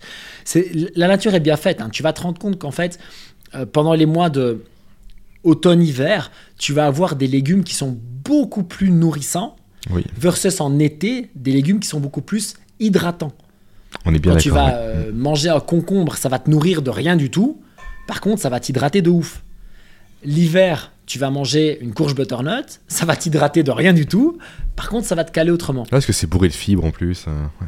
C'est vraiment, ouais, et puis beaucoup beaucoup plus riche en glucides à ce moment-là. Complètement. Donc l'idée, c'est vraiment de dire je vais construire mes repas autour de ça. Donc soit je vais me construire un repas autour euh, d'une euh, d'une source de protéines, comme je disais, je sais pas, je vais me faire, euh, j'en sais rien, ce qui te ferait plaisir. Moi, tu peux te faire une omelette, par exemple, avec des œufs de bonne qualité. Ou soit je vais me faire un repas autour. Voilà, moi, ce que je fais très souvent, c'est des frites de patates douces au four. C'est hyper bon. C'est- super sublime. facile. C'est Mm. incroyable. Et c'est hyper facile. Tu vois, tu l'appelles, tu la coupes en tranches, Ouais. tu mets un peu d'huile d'olive, des épices au four. Un peu de paprika si t'as envie, ou un peu de curry pour varier. T'as une super recette, quoi. Et c'est hyper Même bon. En plus, c'est- cannelle. en plus, c'est un peu sucré. Ah, j'ai jamais essayé la cannelle, je C'est note. c'est une tuerie de la cannelle. C'est une. Ok, nice, nice. Et du coup, tu vois, tu peux te retrouver comme ça avec des choses qui sont très faciles. Et la dernière chose, c'est que, et là, je m'adresse vraiment aux personnes qui sont pro-productivité, arrange-toi toujours pour qu'il y ait une source de bonne graisse dans tes repas. Mm. Et d'ailleurs, tu pourrais faire des collations avec uniquement des bonnes graisses. Je te parlais de, des sardines, je te parlais euh, des oléagineux et du chocolat noir. Pourquoi? Parce que c'est ça. En fait, ça va te donner une énergie diffuse, ça va te donner une clarté mentale, ça va vraiment être très, très, très utile. Tu vois, je vais te donner mon exemple. Ici, il est 15 euh, heures, quelque chose comme ça, je sais pas. Et j'ai déjà euh, bossé quelques bonnes heures derrière, j'ai fait un petit entraînement de sport, etc. Jusqu'à maintenant, je dois avoir mangé en tout et pour tout 15 euh, ou 20 grammes de glucides, donc de sucre en tout genre, sur toute ma journée. Tout le reste a été euh, à 80% des bonnes graisses et un tout petit peu de protéines. Et la vérité, c'est que j'ai une clarté mentale, j'ai une capacité à rester avec une énergie comme ça, tu vois, bien linéaire, bien cool, et j'adore ce sentiment. L'autre moyen d'atteindre ça plus facilement, c'est le jeûne. Le mm. jeûne, c'est quelque chose que l'on sous-estime totalement parce que dans notre culture, pour une raison qu'on peut expliquer si tu le souhaites, mais en fait, on nous a appris qu'il fallait faire un petit déjeuner. Oui. À 8 h du matin ou à 7 h du matin. Et en fait, c'est du bullshit total. C'est-à-dire que oui, si tu as envie, si tu as faim ou que ça s'organise bien pour toi, pourquoi pas? Mais si tu pas faim et que tu as envie d'avoir une clarté mentale de l'espace, mm. essaye de jeûner, tu vas voir. Les deux premiers jours, ça va être compliqué. Après, ça va aller tout seul. Surtout si tu retires ta portion de glucides du soir. Si tu manges très glucidique le soir, ça va être très compliqué de jeûner le lendemain matin. L'inverse, par contre, est vrai aussi. Si tu diminues ta portion de glucides le soir, ça va être très facile de jeûner le lendemain matin. Et honnêtement, c'est incroyable à quel point jeûner pendant quelques heures, prendre peut-être un café, moi je prends même du déca ou un thé vert ou même juste de l'eau, c'est incroyable à quel point tu vas être réactif. On l'explique facilement parce que l'énergie qui mm. est naturellement allouée à ta digestion va aux fonctions cognitives. C'est aussi bête que ça, c'est un transfert d'énergie. Exactement. C'est la première. Je pense, je pense que c'est la première raison. Et tu me diras si tu es d'accord ou pas. Mais je pense que la deuxième raison, elle me semble assez claire, qui est que si je me lève dans la nature et que j'ai pas mangé, mon cerveau va devoir trouver un moyen d'être très alerte pour pouvoir cueillir ou chasser. Mais c'est comme la douche froide, c'est pareil ça induit une production de noradrénaline. En fait, la solution de là j'ai un danger, ok, le cerveau c'est en mode focus, comment j'en sors? Donc je cherche des solutions, donc je suis efficace. C'est pareil pour le jeûne, t'as entièrement raison. Pareil pour l'exposition au chaud comme tu l'as mentionné, pareil pour du hit. Après une grosse séance de hit, t'es ultra focus. Juste en fait, tu veux abattre du boulot parce que ton cerveau s'est dit ok, là il y a un danger immédiat qui est présent. Je veux sortir du danger. Donc je mets toute mon énergie à me concentrer pour en sortir. Sauf que vu qu'il n'y a pas de danger, l'énergie allouée, on la met sur du boulot. Et euh, l'autre élément aussi, c'est super bon pour la mémorisation. Parce que pareil, le corps humain, c'est un algorithme à survie. Donc là, c'est un aparté que je fais, mais qui est assez intéressant. Euh, ce qui veut dire que dès qu'il y a un danger qui se présente à lui, il va retenir tout ce qui s'est passé autour du danger. C'était le cas pour le 11 septembre. C'est pour ça que les gens se disent constamment, je me rappelle pile poil d'où j'étais, avec qui j'étais, comment j'étais habillé. Parce que le cerveau a perçu un danger de l'attentat, il s'est dit ok, tout ce qui est autour de moi, je dois le mémoriser. Parce que si jamais la situation se représente, je saurais qu'il y a un danger, je pourrais l'anticiper, donc je pourrais augmenter mes chances de survie. Donc si jamais tu veux retenir un truc, tu le lis, tu le répètes, tu prends une douche froide. Ou tu fais du 8. Et tu as boosté tes capacités de mémorisation grâce à ça. C'est tout bête, hein, mais ça marche réellement quoi. Suite. Cool. Je le savais à propos du cardio linéaire, je le savais pas à propos des formes de stress aussi fortes. Hmm. C'est très intéressant. Cool. du coup, par contre, je sais plus du tout où j'en étais. je, peux te le resituer après. Euh, autre élément aussi qui m'a été partagé par Pierre Dufresne, qui est super intéressant. Euh, souvent, on parle de douche froide, effectivement, c'est un super levier. Euh, pareil pour le chaud. Mais généralement, on nous impose des, des durées. Faut que tu tiennes 2 hmm. minutes, 3 minutes, hmm. etc. Sauf que déjà, chaque personne est différente. On l'a assez dit, je pense, durant l'échange. On va pas le répéter mille fois. Mais surtout, en fait, même toi, tu es différent. On l'a vu également précédemment. tu vois bien ta compagne, tu peux tenir une demi-heure sur la douche froide sans problème. as une, ton enfant est malade euh, ta compagne t'annonce une mauvaise nouvelle, euh, t'as un client que t'as planté, ok, tu tiendras pas une demi-heure. Ça peut être pareil. Même si c'est le même toit, ça n'a rien à voir. Hmm. Donc Pierre résonne en termes de mur d'adrénaline. C'est super intéressant en fait. Au bout de 5 fois où tu te dis, ok, merde, là faut que je sorte, tu sors. Donc ça peut être 5 fois sur 10 minutes, comme 5 fois sur 30 secondes. Donc là c'est intéressant. Je trouve que ça change un peu cette notion de calcul arbitraire qu'est le temps. Là, c'est un ressenti réel. Je suis tout à fait d'accord, c'est très intéressant et ça te permet de, te faire confiance et ça te permet de t'écouter. Parce que je pense qu'il y a aussi le problème un peu, tu sais, du truc euh, genre, euh, ouais, c'est la douche froide, je dois y aller, tu vois. Et à une époque, moi, j'ai testé. Et au début, j'aimais bien, je me disais, ah, c'est cool, euh, tu sais, après, je me sens bien et tout. Hmm. Et puis à un moment donné, en fait, il commençait à faire un peu froid. Et je me suis rendu compte que je sortais de mes douches froides, en fait, j'étais moins bien. Ouais. J'étais étourdi, euh, j'étais fatigué, tu vois. Et en fait, il y avait ce truc de, il fallait que je le fasse. Et tu sais, parce que je m'étais dit, je vais le faire, je mettais la douche hyper froide, c'était la violence, tu vois, c'était en mode, allez, ah Mm. Mais sauf qu'il y a des jours où, tu enfin, es pas, en fait, ton corps, il, il peut, il peut pas l'encaisser. Et, euh, et, et- et j'ai réitéré l'expérience euh, par la suite en me disant, je commence par prendre une douche chaude déjà, je Ouais. me lave, et puis, je baisse la température jusqu'à ce que ça me convienne pour aujourd'hui. Mm. C'est-à-dire que du coup, il y a des jours où je vais juste avoir envie de me mettre la douche, mais bien froide, et de me prendre, tu sais, le shoot que tu te prends quand tu te prends la douche froide, Ouais. genre, comme ça, tu vois, tu sais bien ce que c'est. Bien sûr. Et puis, il y a des jours où elle va être froide, on va dire, Fraîche, fraîche, ou accept- Mm. acceptablement froide, tu vois, et où je vais être Mm. plus comme ça, tu vois. Et honnêtement, incroyable comme je l'ai mieux vécu. Rien à voir, tu vois? Et ça m'a retiré un peu cette pression, tout en obtenant quand même les résultats de, au fur et à mesure des jours, ça devenait de plus en plus facile. Ah, je mettais l'eau de plus en plus froide. Ah, j'avais quand même ce truc après, bah, les jours où je le faisais à fond, de, parce qu'après, c'est vrai, hein, ça te donne une lucidité, ça te donne une, une Ah ouais. pêche. C'est un truc de fou. Et juste une petite anecdote, il y a un gars euh, que je coach qui lui fait des bains glacés, mais genre, euh, genre glacé quoi. genre le mec est chaud. Et lui, il reste plusieurs minutes. Et en fait, il m'a il m'a parlé d'un. Enfin, il m'a dit ce truc-là tout simplement. Et je me suis dit, mais c'est génie. Il me dit, en fait, l'erreur que beaucoup font, c'est qu'ils vont dans le froid comme ça et qu'après, ils essaient directement d'enchaîner.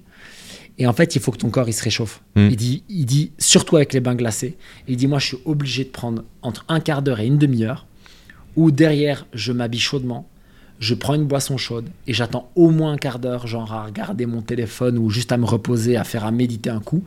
Et après ça, je peux faire ma journée. Mais les fois où j'ai essayé de partir de mon bain glacé à mon boulot, je peux te dire, j'ai passé des journées de merde. Ouais, puis t'as froid durant la- 2-3 jours parce que le corps a pas Egg. le temps de se réhabituer. Exactement. Il m'a dit j'ai eu froid toute la journée, c'était Ouais. l'horreur. Et en fait, ça, c'est une erreur que j'avais faite par le passé. Ouais, mais on en parle très peu de ce truc-là. T'en as peu. entendu pas C'est un truc de ouf. Alors qu'en fait, quand tu le vis, c'est évident, tu vois. Mais Mm. moi, on m'en avait pas parlé. Et du coup, je faisais ça, tu sais, genre douche froide, allez, je m'habille et je vais au boulot. Et je me dis, mais tu m'étonnes que, tu, que tu, tu le prends comme un choc. Tu vois ce que je veux Après, dire? t'as as un mix des deux qui est assez intéressant. C'est le fait, c'est mieux en été qu'en hiver parce que sinon c'est compliqué, c'est de laisser le corps se réchauffer par lui-même, voire de Exact. sécher par lui-même. Parce que c'est ça qui a une fonction qu'on a quasiment perdue, qui est la thermorégulation aujourd'hui. Hmm. Où en fait, on n'est plus habitué à avoir froid. Et malheureusement, c'est un drame parce que le corps aussi évolue positivement dans le froid. Et quand on lui apprend effectivement à se réchauffer par lui-même, déjà on est moins malade l'hiver parce que déjà on a moins froid. On fait, on fait des économies, c'est qu'on va dire mais t'as moins de chauffage chez toi et tu peux t'adapter. Parce que comment on reconnaît un être humain qui est optimisé, c'est une personne qui sait survivre en pleine nature. Je pense que 99% des personnes aujourd'hui, tu les places dehors, Non, en plein pas. hiver, elles ne survivent pas. Et je pense que j'en fais partie. mais même en plein été. clairement. Même en plein été. même en plein été. Complètement. Mais c'est vrai qu'on n'a plus cette capacité-là à dire, ok, là c'est le froid, je le tolère intensément sous ma douche, mais après je laisse mon corps faire le travail de se réchauffer par lui-même. Et s'il y a besoin, je lui apporte de l'aide. Hmm. Avec, comme tu as dit, une couverture juste après, avec pourquoi pas des gestes, comme le fait Wim Hof, une espèce de- d'incantation qu'il peut faire, il se met en, en activité grâce à ça. Hmm. Avec un peu de sport, pourquoi pas, léger. Bref, il y a plusieurs, euh, plusieurs solutions intéressantes par rapport à ça, mais oui, euh, c'est complètement vrai. Quoi. Il faut laisser au corps le temps, tout simplement, de reprendre le dessus avant de lui réimposer un nouveau stress. C'est Qu'il soit léger comme le travail ou un autre stress comme du sport intensif. Hmm. Suite, exactement. Du coup, je pense qu'il y a quelques dizaines de minutes, on était à l'alimentation anti-inflammatoire. Et euh, Je ouais, crois je trouve ça très cool. J'adore les diversions. J'adore ça. Je les digressions, je trouve Les ça très, cool. bien sûr. Euh, et du coup, tu vois, on avait, on avait parlé de, du remplaçant, euh, tu sais, pour avoir des collations, etc. Ouais. Et de comment baser un repas. Donc, j'avais parlé soit des protéines, soit des bonnes graisses, soit des tubercules. Et déjà, rien qu'à partir de là, tu vas te rendre compte qu'en fait, tu vas commencer à créer des repas avec des aliments entiers. Et ton corps, il va vraiment apprécier. Il va apprécier pour deux raisons. Euh, alors, au début, ta bouche va pas trop kiffer. Pourquoi? Parce que ça a moins de goût. Au début, ça a moins de goût. Ça a moins de goût. Il n'y a rien à faire de te faire euh, des tubercules euh, avec du poisson euh, que de te faire une pizza. une pizza. Ça, c'est clair. Mais tu vas justement re- retrouver certains goûts. Hmm. Tu vas redécouvrir certaines choses. Je vais te donner un exemple vraiment rigolo. C'est que à un moment donné, je me suis convaincu euh, que l'avocat, c'était bon pour la santé. Mhm. Mais j'aimais pas ça. et donc je me suis dit, il faut que je trouve un moyen de me passer l'avocat. Au début, je te promets, je faisais 50% avocat, 50% mayonnaise. C'était Oh l'horreur. Ah ouais, je te jure, 50%. Au moins, niveau Mais je mangeais, bon euh, là. Ah ouais, là j'étais cool. Là j'étais cool. Donc je mettais mayonnaise, citron, sel, poivre. Attention, c'était délicieux. Et en fait, Ouais, au fur et à mesure, j'ai mis de moins en moins de mayonnaise. Et ce qui est ouf, c'est que comme je suis sorti des produits industriels, comme je suis sorti du sucre, etc., en fait, maintenant, j'ouvre un avocat et j'ai qu'une envie, c'est de, le- c'est de le défoncer comme ça, tel quel. Soit sans rien faire du tout, soit je mets un tout petit peu de craque de sel ou un tout petit peu de, de citron. C'est Avec tout. du- et j'adore ça. Avec du thon, Mm. c'est une tuerie. Avec un poisson gras, c'est une- c'est Mm. super bon. Voilà, vraiment moyen de faire des trucs. Et c'était pour illustrer cette idée des goûts qui changent. Ouais.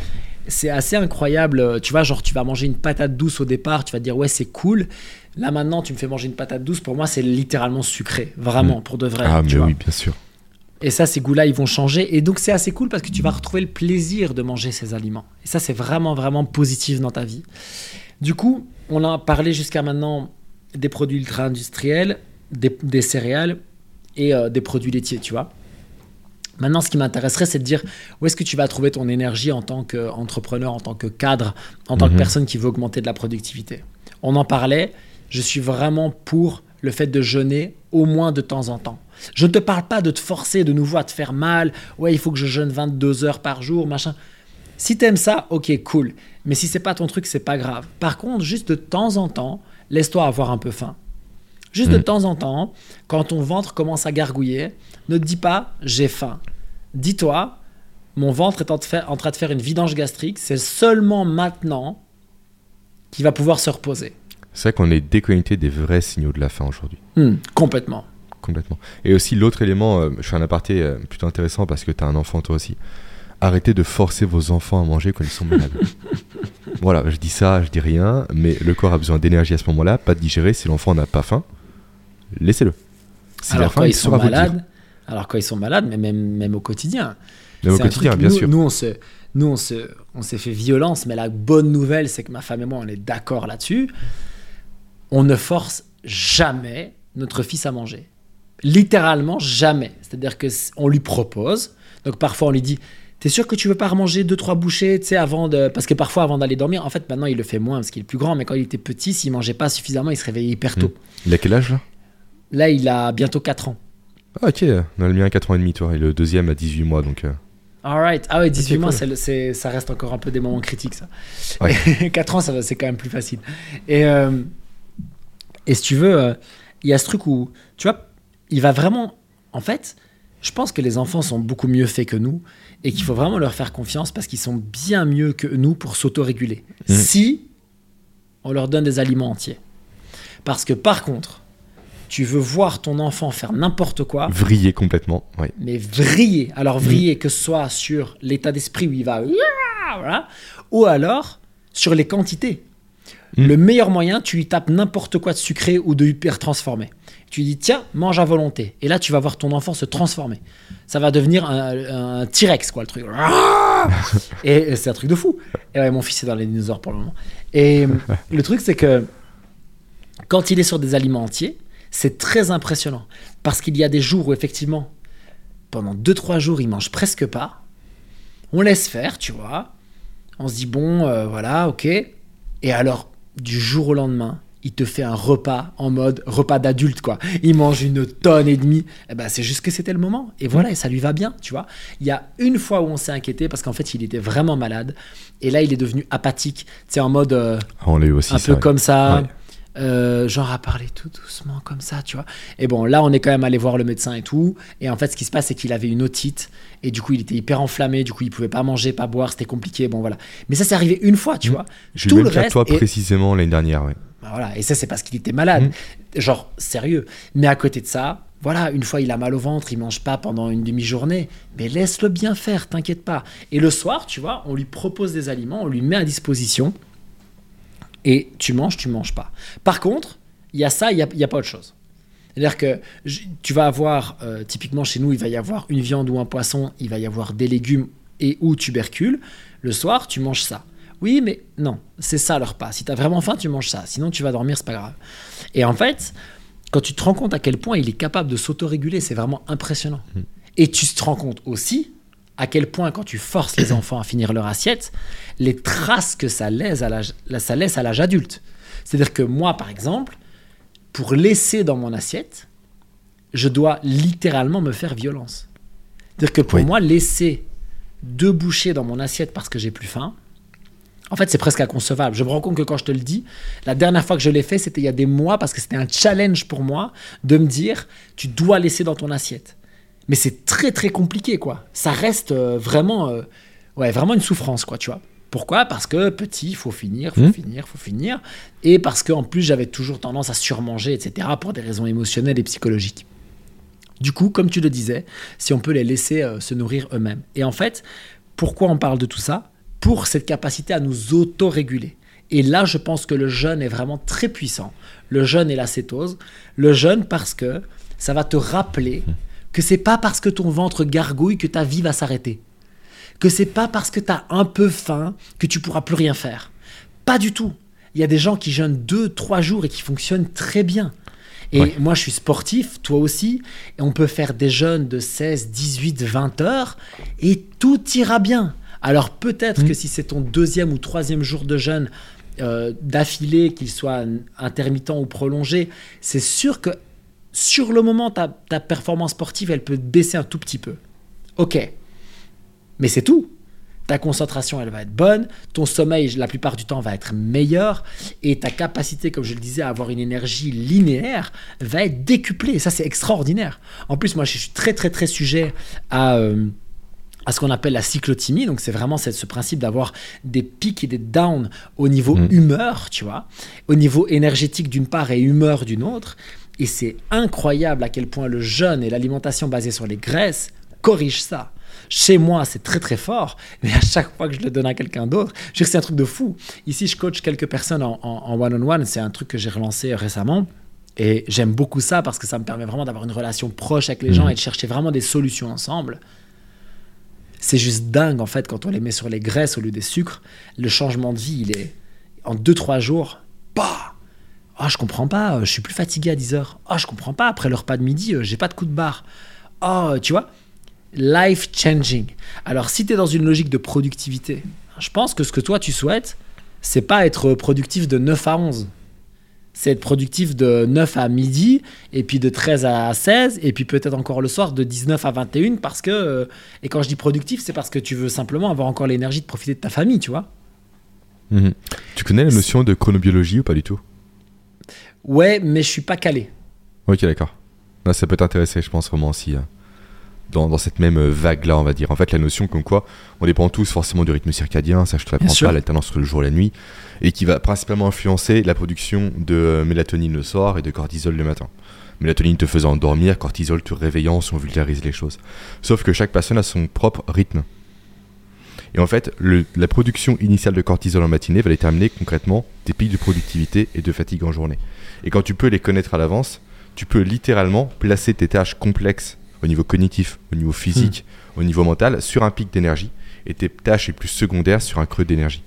Hmm. C'est vraiment intéressant comme, comme notion. C'est un aparté rapide, mais est-ce que ça fait vraiment écho à cette notion de comprendre rejoins. ces euh, phases d'énergie, ces pics d'énergie pour s'adapter autour et pour ne pas avoir euh, malheureusement, euh, comment dire, bah, s'imposer le fait sans même le savoir, de mettre une tâche très compliquée quand on est en creux d'énergie, ou à l'inverse, c'est même quasiment pire, j'ai envie de dire, une tâche très simple quand on peut tout démonter quoi. Parce que beaucoup de gens effectivement ne comprennent pas cette notion de, on n'est pas linéaire de base, on a des cycles, donc il faut les respecter pour être efficace. Et il faut commencer par pouvoir les identifier. Et en fait, commencer Voilà. par pouvoir les identifier, c'est aussi sortir du réflexe de l'alimentation. Hmm. C'est-à-dire que le réflexe de l'alimentation, c'est je me lève tout. le matin, donc je prends deux tranches de pain avec de la confiture et un café noir. Parce que je me suis réveillé. Juste pour ça, en fait. Hmm. Pas parce que j'ai faim, pas parce que... Non, non, non, c'est juste une habitude. Et en fait, le problème, c'est que ça, ça va directement fausser tout le reste. Ouais. Ça va complètement fausser tes signaux. Ton insuline, ton cortisol, ça va fausser ton système nerveux, ça va tout fausser. D'où je reviens là-dessus, cette idée de jeûne et de cétose. Et pour abonder dans ton sens, tu sais, moi j'ai vraiment identifié par exemple euh, mon schéma de journée idéale. Quoi. Ouais. Je sais très bien Moi aussi. que si je fais ça, puis ça, puis ça, puis ça, et bien le soir, je vais être trop bien, heureux de ma journée, satisfait de ma journée, de ce que j'ai produit, de ce que j'ai fait, de ce que j'ai vécu, et je vais dormir comme un bébé. Mais combien de fois sur la semaine est-ce que tu peux avoir cette journée idéale Tu vois ce que je veux dire Bien sûr. Combien de fois sur la semaine est-ce que tu peux le faire Mais la Donc, connaissance, tu t'en approches. Exactement. Mais la connaissance, tu t'en approches. Je te rejoins à 100%. Exemple, ce podcast, je suis très content qu'il soit maintenant. Dans l'après-midi, comme ça, discuter pour moi, c'est Mmh. très cool. Je peux le faire le matin, mais en général, le matin, j'ai un niveau d'énergie un petit peu plus haut. Mmh. Et donc, c'est comme tu le disais, le moment de d'abattre une tâche, soit qui est très créative, soit qui me demande beaucoup de, à moi d'efforts. Exemple, ce matin, j'ai fait un truc qui a- me demande à moi énormément d'efforts, qui est de l'organisationnel et de la compta. C'est quelque chose qui est très contre-intuitif pour moi. Et si tu me demandes de faire ça à 17-18 heures, je vais faire de la merde. C'est un truc de fou. En fait, je vais perdre patience très vite, je vais pas réussir à me concentrer et tout. Puis tu Là, ce pas, matin, ouais, exactement. Ouais, ouais, ouais. Tu le sens. Soit tu cliques pas et d'une autre, tu n'arrives pas à, à rentrer dedans, Ouais. quoi. Tu vois? Du coup, je trouve ça hyper puissant ce que tu dis. Et là, je vais suggérer donc à, à- à tous ceux qui nous écoutent, d'une part, d'observer à quel moment de la journée ils sont les plus capables, soit d'être créatifs, soit d'enquiller vraiment quelque chose de difficile, et de voir aussi ce qu'ils peuvent faire avant ça pour stimuler ça. Je m'explique. Ce podcast, je suis très content de le faire, comme je te le disais en après-midi, ça me va très bien. Maintenant, je me suis assuré quoi? Je me suis assuré d'avoir bien mangé ou pas mangé, mais en l'occurrence bien manger les bonnes choses. Tu vois, si j'étais allé me faire un McDo à midi, je pense que je serais un peu moins euh, réactif là tout de suite. Et la deuxième chose, c'est que j'ai fait ce truc qui fonctionne extrêmement bien chez moi, c'est que j'ai fait un tout petit peu de sport juste avant qu'on se voit. Mhm. Moi, ça me booste à chaque fois. Alors, je dis pas d'aller s'en coller une pendant une heure et demie. Parce que là, si tu fais ça la plupart du temps, après, tu vas avoir un coup de mou. Mais juste, c'est un petit renfort musculaire ou un petit hit, comme tu dis, tu vois. Juste un truc qui va te, qui va te lancer, tu vois. Et là, je me sens hyper bien, hyper réactif et c'est top.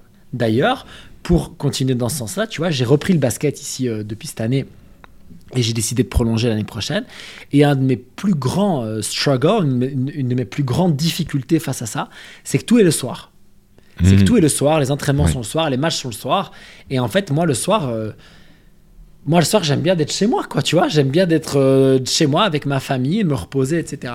Et d'ailleurs, pour, pour continuer à raconter cette anecdote, c'est que du coup, j'ai choisi volontairement et j'ai négocié volontairement avec le club que euh, de faire l'entraînement qui est le plus tôt.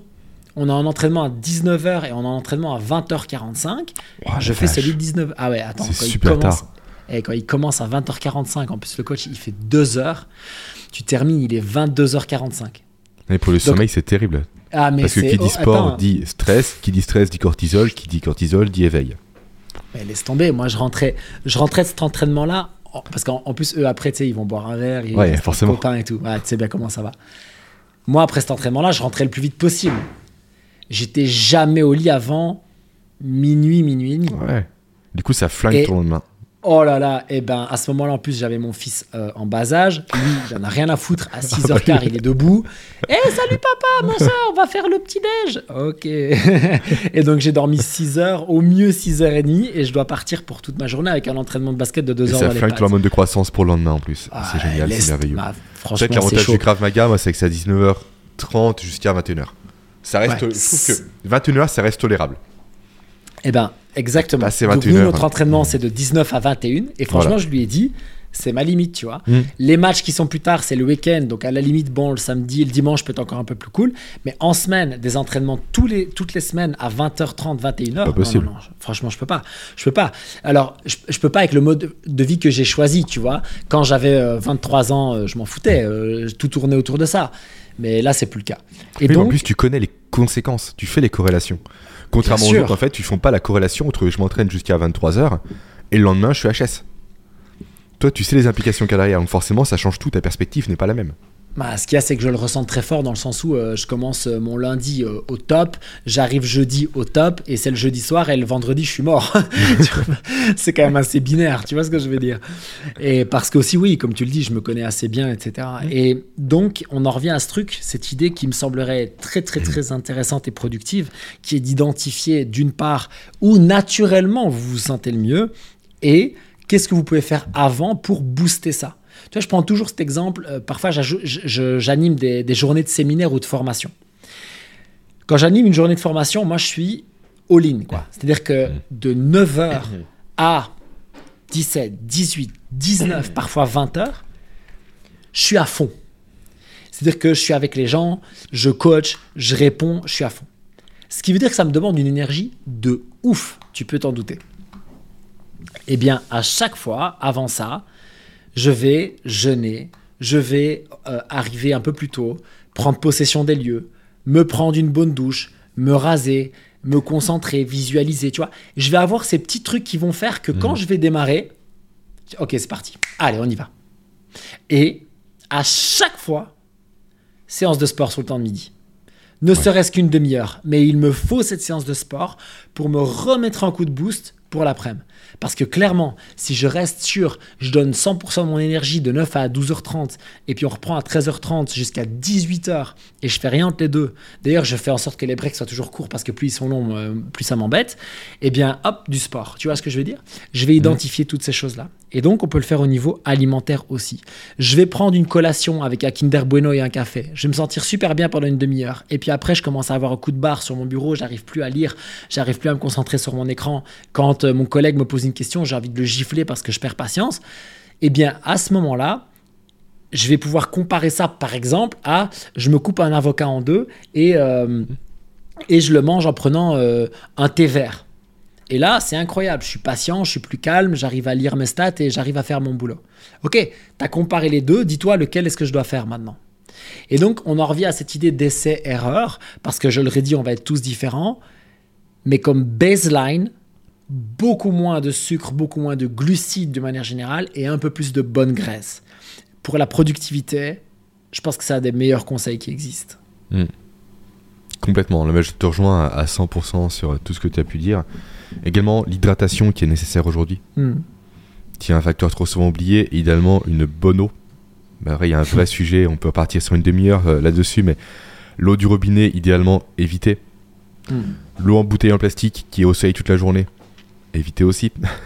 voilà, vraiment une eau. En fait, la, le conseil de base que je pourrais donner par rapport à ça, tu me diras si ou non tu es d'accord avec moi, c'est une eau avec le moins de résidus à sec possible en fait. Qu'est-ce qu'un résidu à sec? Simplement, c'est ce qui va. Quand on laisse l'eau s'évaporer, c'est ce qui va rester au fond de la bouteille. Et dans votre corps, c'est pareil.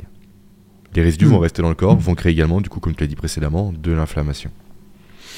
Ouais, il y a, il y a- il y a quelques tout petits bémols à mettre à ça, avec certaines eaux minéralisées qui peuvent, qui peuvent compenser une partie de manque, typiquement des eaux riches en magnésium, qui chez Mhm. certaines personnes sportives ou en cétose, ça peut aider.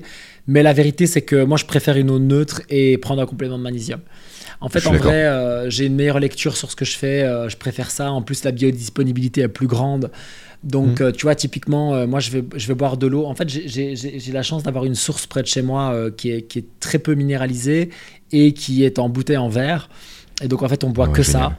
En plus, elle est très bonne. euh, Ils font mon plateau pétillante, ça me va très bien. Et, euh, et alors, je préfère prendre mon complément de magnésium. Mais Mhm. à une C'est ce que époque, je fais aussi. soit quand j'étais en, en cétose, euh, au début, parce qu'après je me suis habitué, mais au début, soit quand je fais du, du beaucoup de sport avec de la chaleur, Mhm. alors je vais pas hésiter à me tourner vers un petit peu d'eau minéralisée juste pour faciliter les choses.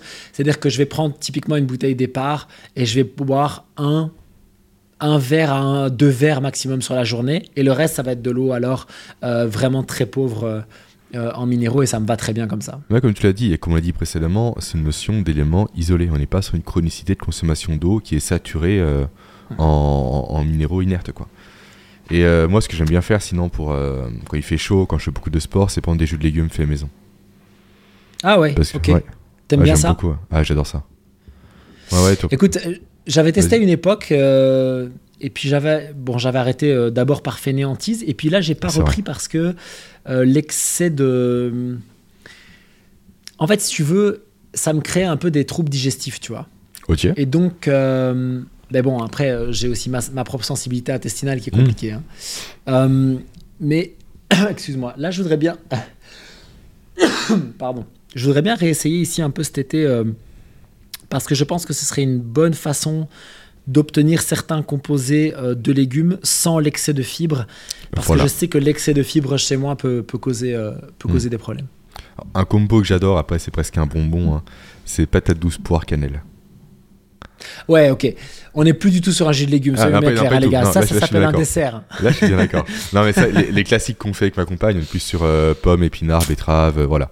Mais une fois, quand tu as un petit plaisir, franchement, tu es sur des amis, c'est bête à dire, mais un patate douce, poire, cannelle, Ouais. C'est merveilleux, quoi. Ouais, je suis d'accord. Quand j'étais à fond là-dedans, euh, je faisais encore bien des. euh, euh, pour, pour, mes, pour mes nièces qui venaient, tu vois, je faisais genre orange, banane, citron, gingembre. C'était la folie, tu vois. Super frais, mais un peu sucré à la fois. Voilà. Mais bon, de nouveau, là, on n'est plus du tout sur la Ouais, fonction du complètement. jus Son de légumes. en général. Ouais, ouais, exactement, on s'est bien compris.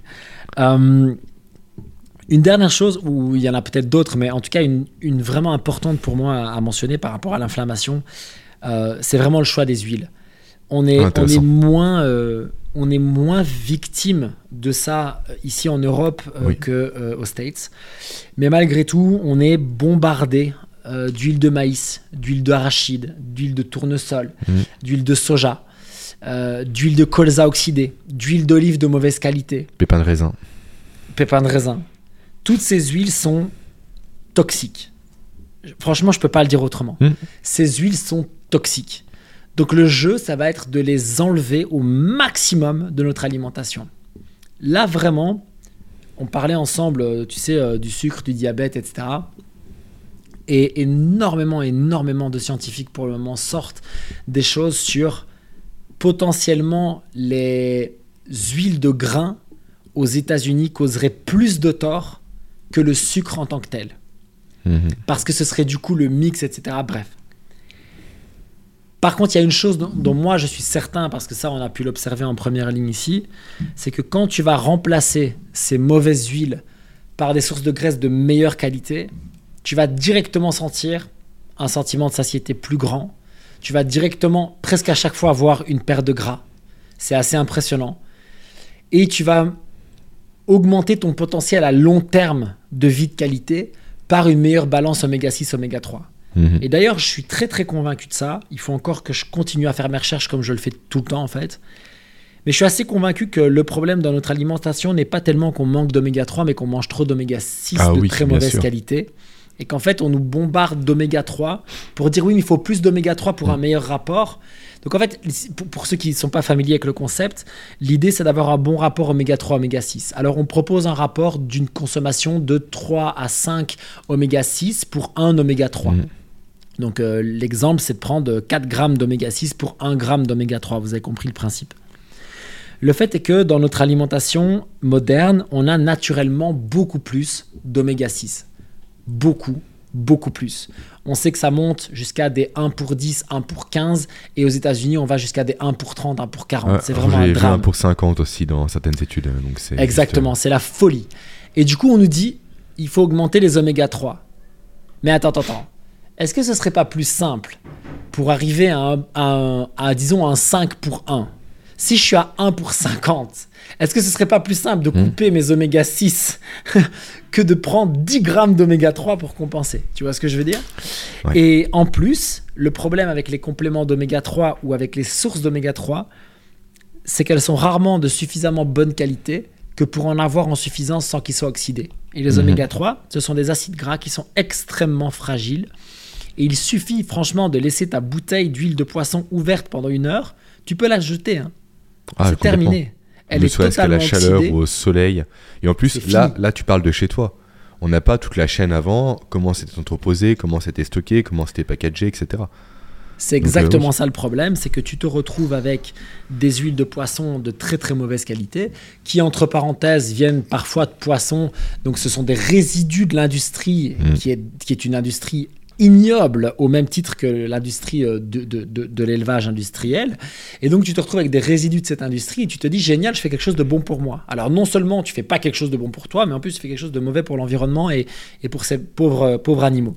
Donc le jeu, ça va être soit enfin pas soit, ça va être et de consommer des sources d'oméga 3 naturelles Mm. et surtout de diminuer tes sources d'oméga 6. Alors la bonne nouvelle, c'est qu'en limitant les produits transformés, etc., dont on a parlé depuis le départ, ça va se faire très naturellement. Mais si tu continues à manger des fritures, si tu continues à euh, cuisiner avec ton huile de, de, de pépins de raisin, si tu continues à faire surchauffer ton huile d'olive, etc., etc., eh bien en fait, tu continues de nourrir ce process, d'avoir un excédent d'oméga 6 et ou même d'acides gras trans qui sont Mm. encore pires.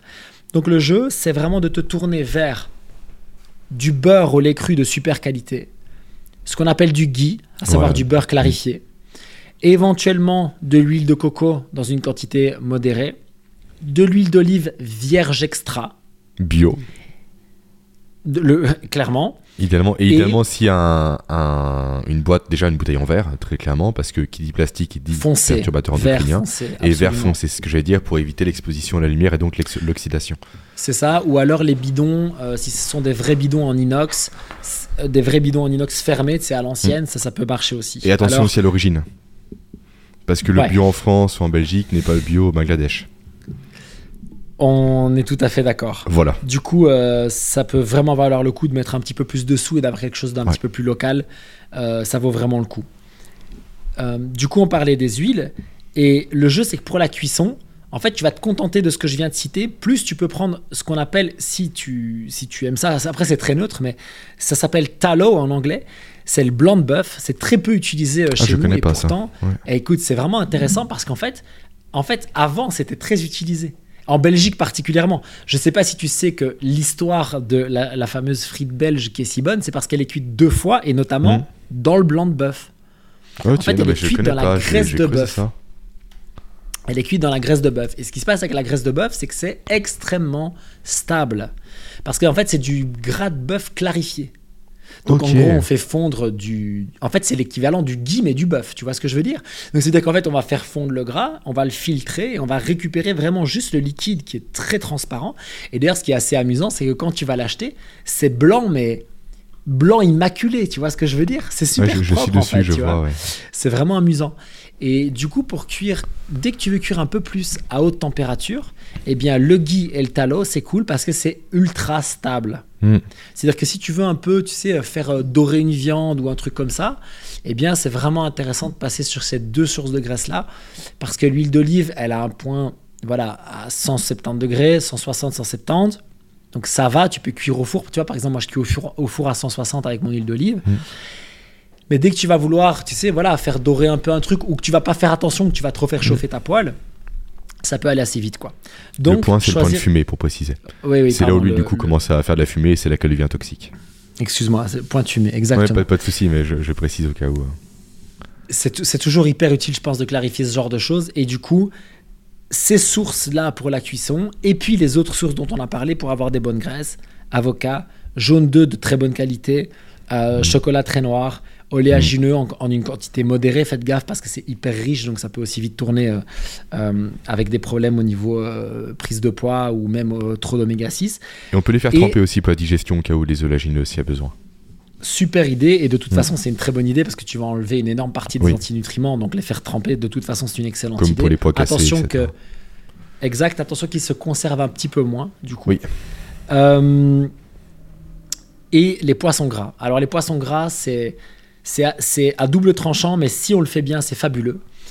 Donc si vous pouvez vous tourner vers sardines, maquereau, hareng, éventuellement anchois, et tout ça au naturel, mhm. au naturel, et vous-même ajouter une source de graisse de qualité, là vous faites quelque chose d'assez cool. Parce que comme ce sont des petits poissons, ils ne sont pas... Euh, ils ne sont pas euh, farm raised. Euh, il n'y a pas de pisciculture de sardines c'est trop petit, c'est pas assez rentable. Donc on va les pêcher. Donc déjà ça c'est une chose qui est assez cool parce que quand tu vas prendre euh, du saumon euh, euh, de pisciculture, parfois c'est assez dramatique ce que tu retrouves dans ton assiette. Et donc sardines, macro, hareng en choix, tu vas te retrouver en plus avec quelque chose d'assez riche en oméga 6. Attention juste une chose, si vous les prenez crus et que vous les cuisez, du coup il faut les cuire à très basse température, vraiment bien tranquillement sans les agresser, parce que clairement tu vas avoir une perdition une déperdition d'oméga 3, mais tu vas en garder une bonne partie. Donc ça c'est assez cool si tu peux intégrer ça dans ton alimentation. Et l'autre avantage, ces poissons-là sont moins pollués que les gros poissons. Parce qu'ils sont en bas de la chaîne alimentaire, forcément. Ils sont... Les gros poissons mangent les petits poissons, etc. Au cumul, les gros poissons sont plus pollués. C'est pour ça que le saumon, c'est bon, mais qu'on en mange rarement. Parce que très souvent, c'est bourré de métaux lourds. C'est terrible hein, quand on écoute le discours, en fait, il faut quasiment rien manger, mais. Ah, c'est dramatique. On, arrivait dans un monde effectivement euh, où euh, tous les produits quasiment sont contaminés, même pas quasiment sont contaminés tout court. Exactement. Et en fait, quand, parfois on a des discussions comme ça avec euh, Nat, qui est donc la, la coach nutrithérapeute avec qui je, travaille, et, elle me dit oui, mais ça, il y a ça. Oui, mais ça, il y a ça. Et je dis oui, je suis d'accord. Mais à un moment donné, alors ce que je peux faire, c'est me contenter, c'est vrai, moi je pourrais me contenter de manger, euh, j'ai un élevage de, de, bœuf juste à côté de chez moi, ils mangent que de l'herbe et de temps en temps des grains pour complémenter l'hiver. Et j'ai des poules à la maison. Et donc je pourrais manger des œufs et du bœuf tout le temps. Mm. Et c'est vrai. Et ce serait ultra anti-inflammatoire si je faisais ça intelligemment et que je mangeais une fois par jour. Mais moi, j'ai envie de j'ai envie de vivre autrement. J'ai envie d'aller au resto avec ma famille, j'ai envie de partager un repas avec les collègues, etc., etc. Et donc, je fais des choix. De plus, par rapport à, mon, à ma masse de sport, je me suis rendu compte que manger euh, uniquement euh, comme ça, très très très anti-inflammatoire et avec extrêmement peu de glucides, ça marchait dans certains contextes, mais pas dans tous. Donc, qu'est-ce que je veux te dire par là? C'est qu'il faut faire aussi des choix par rapport à son propre mode de vie. Tu vois, c'est comme quand on parlait de notre journée idéale de productivité et que ben, parfois, il faut aussi tenir en compte que notre enfant est malade, que euh, mon collègue il a une urgence et qu'il faut que j'aille l'aider, ou que j'ai fait un entraînement hier trop violent et que je suis courbaturé de partout. Tout ça, ça fait partie du jeu. Donc, on va chercher à s'équilibrer avec le je sais que je tends vers un idéal, mais j'ai aussi un mode de vie dans lequel j'ai envie de rentrer. Après, on va tous poser nos sacrifices à des niveaux différents. Et là, c'est quelque chose euh, sur lequel moi, je voudrais faire un jour un podcast un peu plus long. C'est ce principe vraiment d'avoir des niveaux de sacrifice au niveau de l'alimentation qui vont dépendre de deux choses. Le niveau de résultat que tu veux obtenir et ton niveau de maladie. C'est que si à un moment donné, toi, tu te dis juste, ben, moi, de manière superficielle, j'ai un petit peu d'acné, un petit peu de fatigue chronique et j'ai rien d'autre, et que j'ai envie d'améliorer ma santé et, mon, et ma productivité, tu sais quoi? Remplace tes céréales, tes produits ultra transformés, tes produits laitiers par avocat, oléagineux, sardines, etc. C'est très bien. C'est très très bien. Tu es déjà en train de faire tout ce qu'il faut. Ou en tout cas, une énorme majorité. Tu fais du 80-20 en fait. Mm. Tu vois ce que je veux dire? Tu fais vraiment les 20% qui vont t'apporter les 80% de résultats. Tu vas prendre moi, mon cas perso. Je viens d'un intestin irritable. J'ai un historique de maladie dans ma famille qui est intergalactique. Et j'ai des ambitions énormes par rapport à ce que je veux atteindre en termes de, forme physique, de forme mentale et de, et capacité à croquer la vie, comme je dis. Bah, du coup, forcément, mes sacrifices alimentaires doivent être plus élevés. C'est nécessaire. Mm. C'est logique. Et là, en fait, on va juste faire nos propres choix. Mais là, on a déjà posé des bonnes bases. Je peux te dire qu'avec ce qu'on vient de raconter là, on peut déjà améliorer des vies sérieusement. Ouais, complètement. Et ce qui est intéressant dans ta démarche, ça rejoint un peu le principe de Via Negativa de Nassim Nicolas Taleb, c'est d'abord enlever ce qui va pas avant d'ajouter des choses en plus.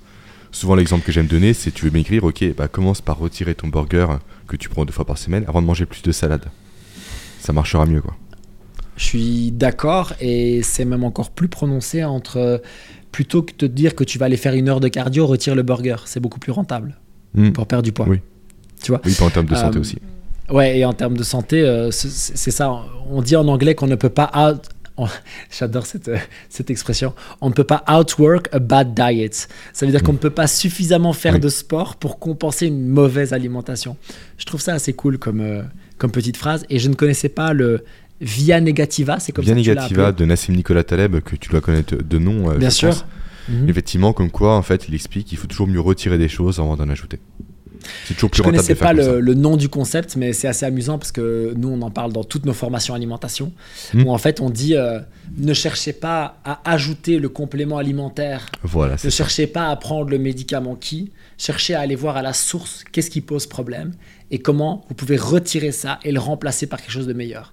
Le remplacer par quelque chose de meilleur, parce que à chaque fois que je parle de suppression, les gens sont frustrés, ils ont peur, ils se sentent mal. À chaque fois que je te dis, tu vas remplacer ton pain de mauvaise qualité par cette recette d'un pain avec des amandes, des œufs, etc., et tu vas te sentir beaucoup mieux, tout de suite, c'est acceptable. Mm. Et à chaque fois qu'on fait ces changements de supprimer la cause des problèmes plutôt que d'essayer de la compenser par un médicament ou un complément alimentaire, les résultats sont décuplés. Complètement. Et en plus, financièrement, c'est plus intéressant, mine de rien. Parce Mais que les clair. compléments, c'est génial, c'est magique, entre guillemets, mais ça coûte un bras. Et ils sont vraiment se complémenter en tout ce dont on a besoin en gardant les mauvaises habitudes. Ça coûte un rein, quoi.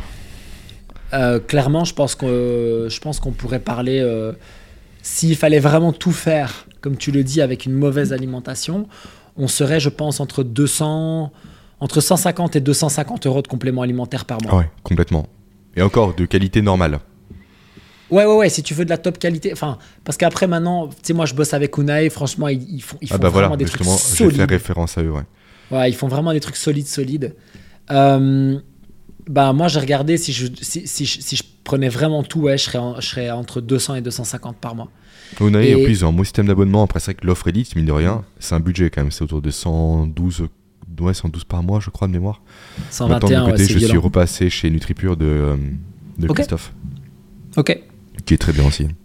L'idée, c'est que, un, il faut trouver ce qui te convient, et deux, ce qui correspond à tes valeurs, et bien entendu à ton budget. Mm. Le jeu, c'est que chez euh, la grosse différence, en fait, c'est que l'élite, en gros, tu vas prendre tout ce que tu peux, presque tout ce dont tu peux avoir besoin, et ils le mettent dedans.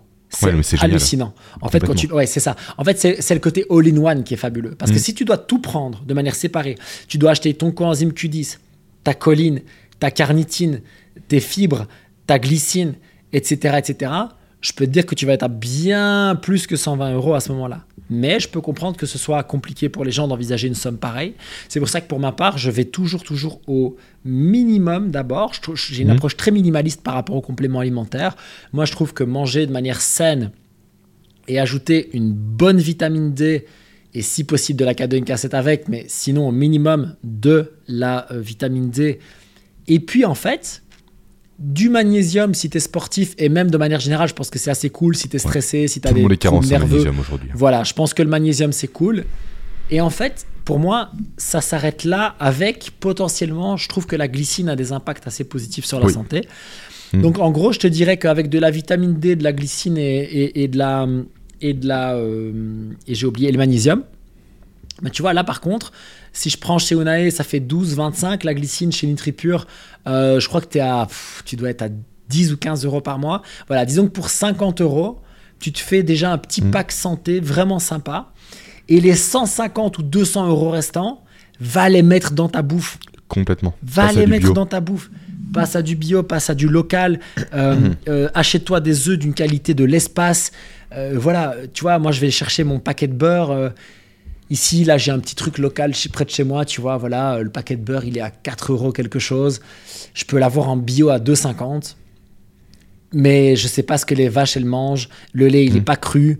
Tu vois, je sais pas. Et donc, je vais me payer mon paquet de beurre à 4 euros quelque chose. Et, et j'en mange juste un peu moins. Mais par contre, il est 10 fois meilleur pour ma santé et au goût. Alors là, laisse tomber. C'est carrément, c'est ouais, un autre monde. Tu le savoures, mais c'est comme le chocolat noir. Moi, je produis 100% comme toi tu le savoures. Exactement. En fait, ça arrête d'être un, d'être un truc automatique, ça devient quelque chose que tu apprécies, que tu Mm. mmh. prends le temps de manger. Euh, voilà, je, je, je, je, le redis, j'attends personne qui soit parfait et je ne le suis pas euh, du tout. Mais l'idée, c'est que on va vraiment avoir envie de, de faire un petit peu mieux. Et comme je le disais, en fonction de nos objectifs, de notre background et bien entendu aussi de notre mode de vie et de notre budget. Step by step, c'est déjà très très bien. Mmh, tu l'as dit précédemment euh, au début de l'échange, euh, vraiment c'est un chemin que l'on Mm. parcourt. T'es pas téléporté du point de départ au point d'arrivée. Effectivement, c'est mettre en place des petites modifications, des conseils que Jack a pu donner, tester les choses, être un bon sceptique, comme je le dis souvent, potentiellement Mm. douter de son discours et du mien, mais juste essayer. C'est pas un doute de l'inaction, c'est un doute de l'action. J'essaie durant 7 jours, durant 10 jours, durant 15 jours. Est-ce qu'il y a une Ouais. modification, une amélioration? Oui, non, j'avise. À nouveau, c'est de l'essai-erreur.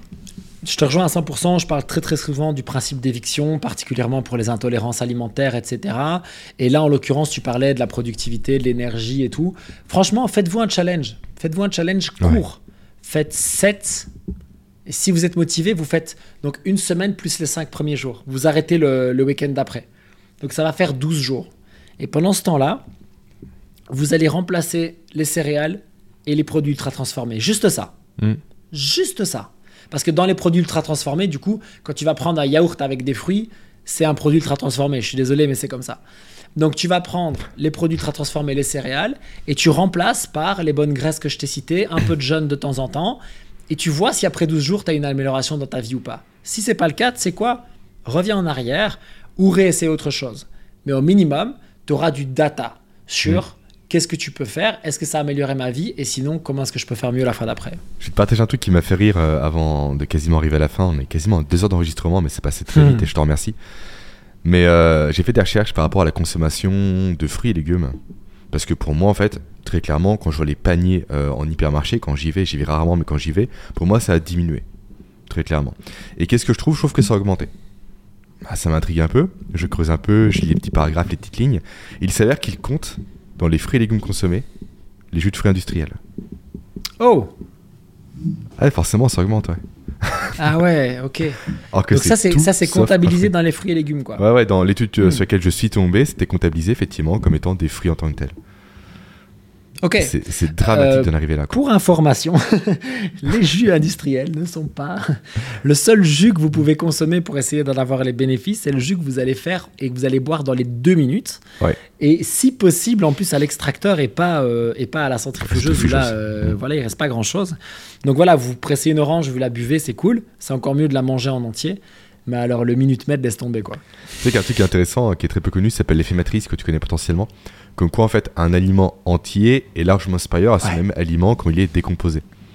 Parce qu'il y a une synergie qui se met en place par rapport aux micronutriments, par rapport aux macronutriments, par rapport à tout ce qui compose l'aliment, de vivant aussi dedans, que l'on va consommer, qui ont cette synergie pour être beaucoup plus biodisponible pour le corps humain. Hmm. Contrairement au même aliment, exactement le même, qui va être en bouteille. Et sans parler d'oxydation, etc., vraiment exactement le même, Ouais. c'est pas pareil quoi. Ouais, je suis assez d'accord. Et sur la digestion, on voit la même chose. Euh, et ce qui est. Après, moi, j'aime bien simplifier tout ça en, en disant est-ce que c'est evolutionary consistent? Ouais. Est-ce que c'est cohérent avec notre façon d'évoluer? Est-ce que c'est cohérent avec la façon dont les humains sont devenus humains, intelligents, comme au 21e siècle euh, actuellement? Tu vas juste réfléchir à un truc c'est que on a avec des podcasts, des YouTube, des TikTok, des Instagram, des newsletters, des livres, on est avec un million de recherches, de recherches pardon, où on se torture pour savoir quel est le meilleur aliment. Est-ce qu'il vaut mieux jeûner de 12h à 18h ou est-ce qu'il vaut mieux jeûner de 9h à 16h Et en fait, tu te rends compte d'un truc, c'est que on s'était jamais posé ces questions-là avant. Mm.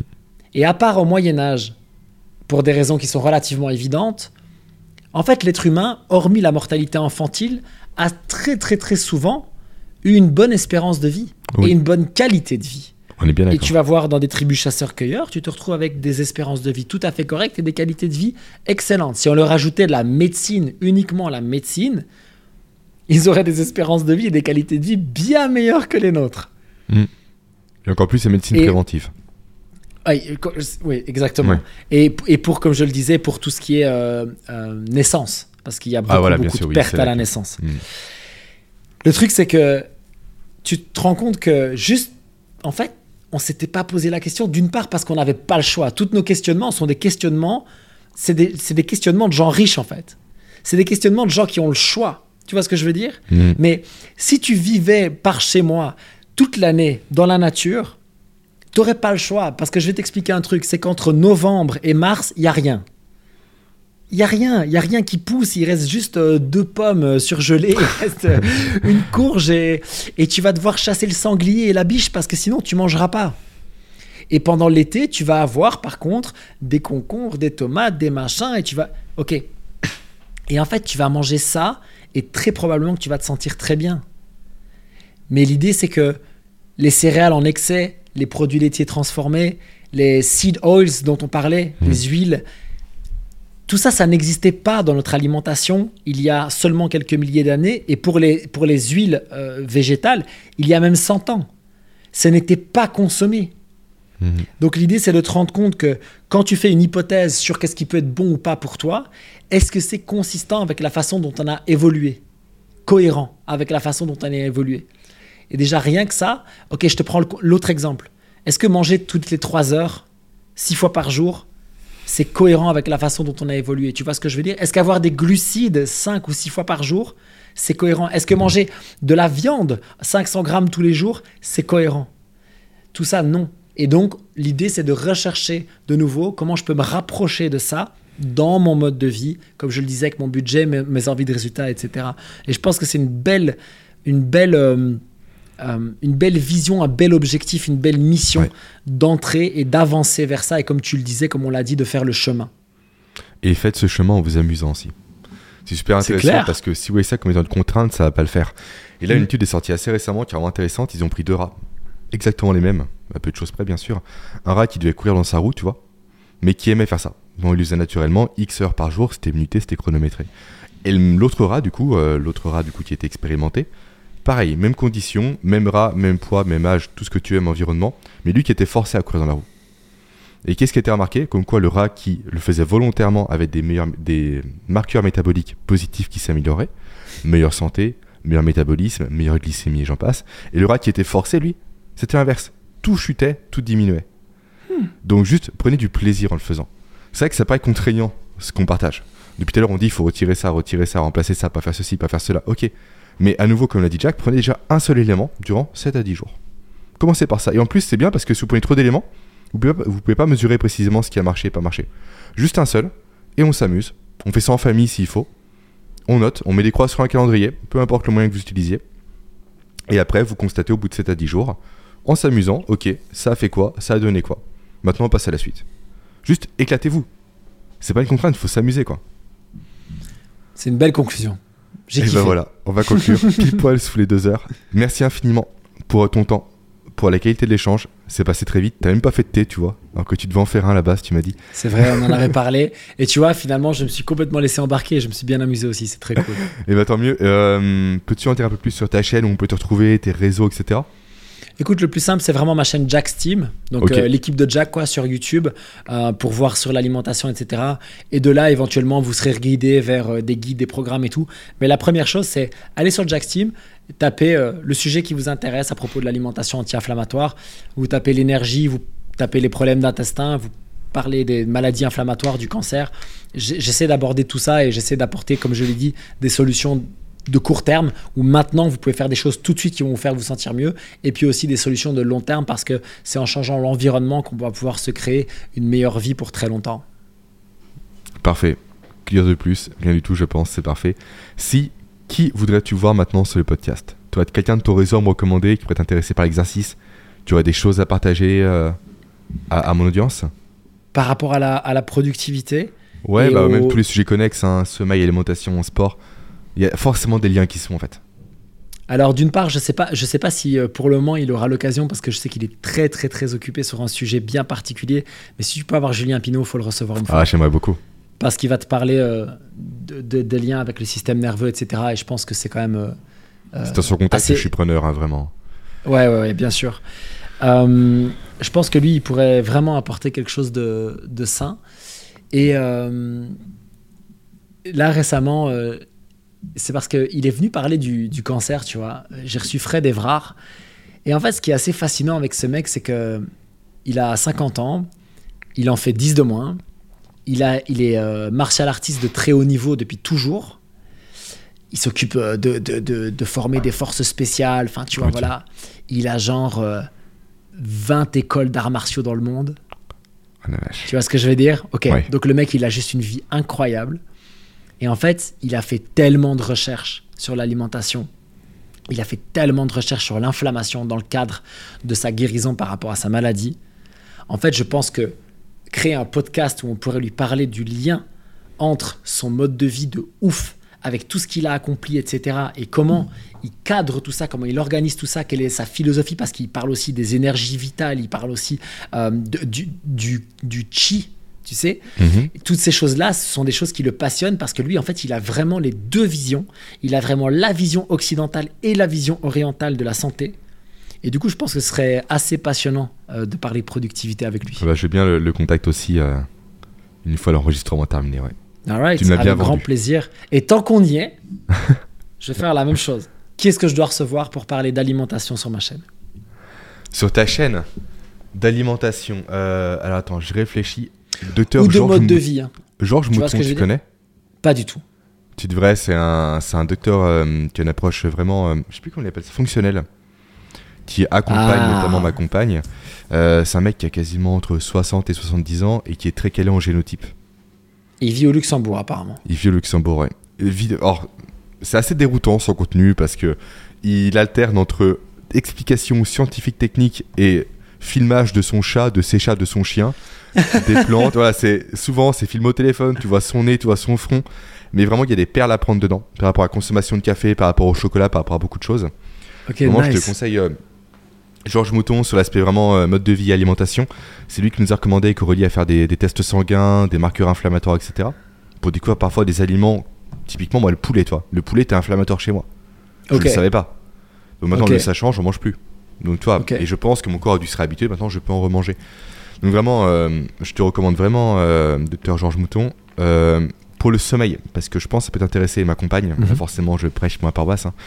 Elle accompagne des personnes à quitter l'insomnie de façon naturelle.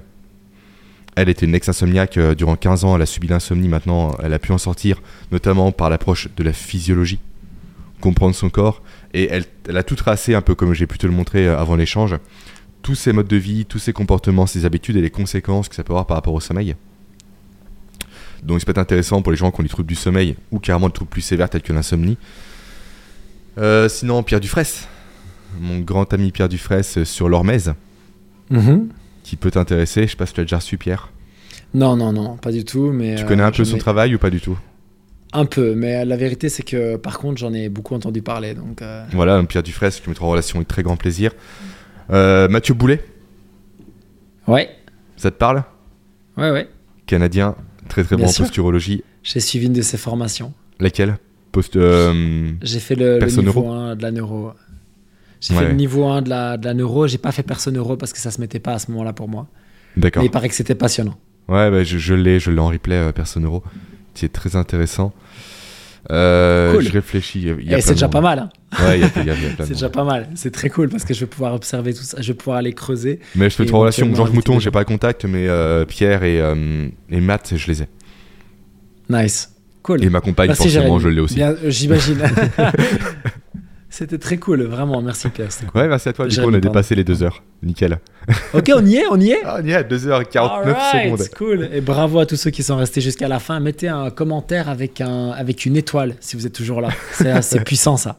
Le fameux truc de j'étais là. J'adore, j'adore. Merci infiniment pour ton temps. C'était passionnant. Avec on plaisir. remet ça quand tu veux. Avec plaisir. Sincèrement. Et on Salut reste en, en relation. À plus. Absolument. Maintenant, faut que j'arrête le record. Je sais plus où c'est. Tac.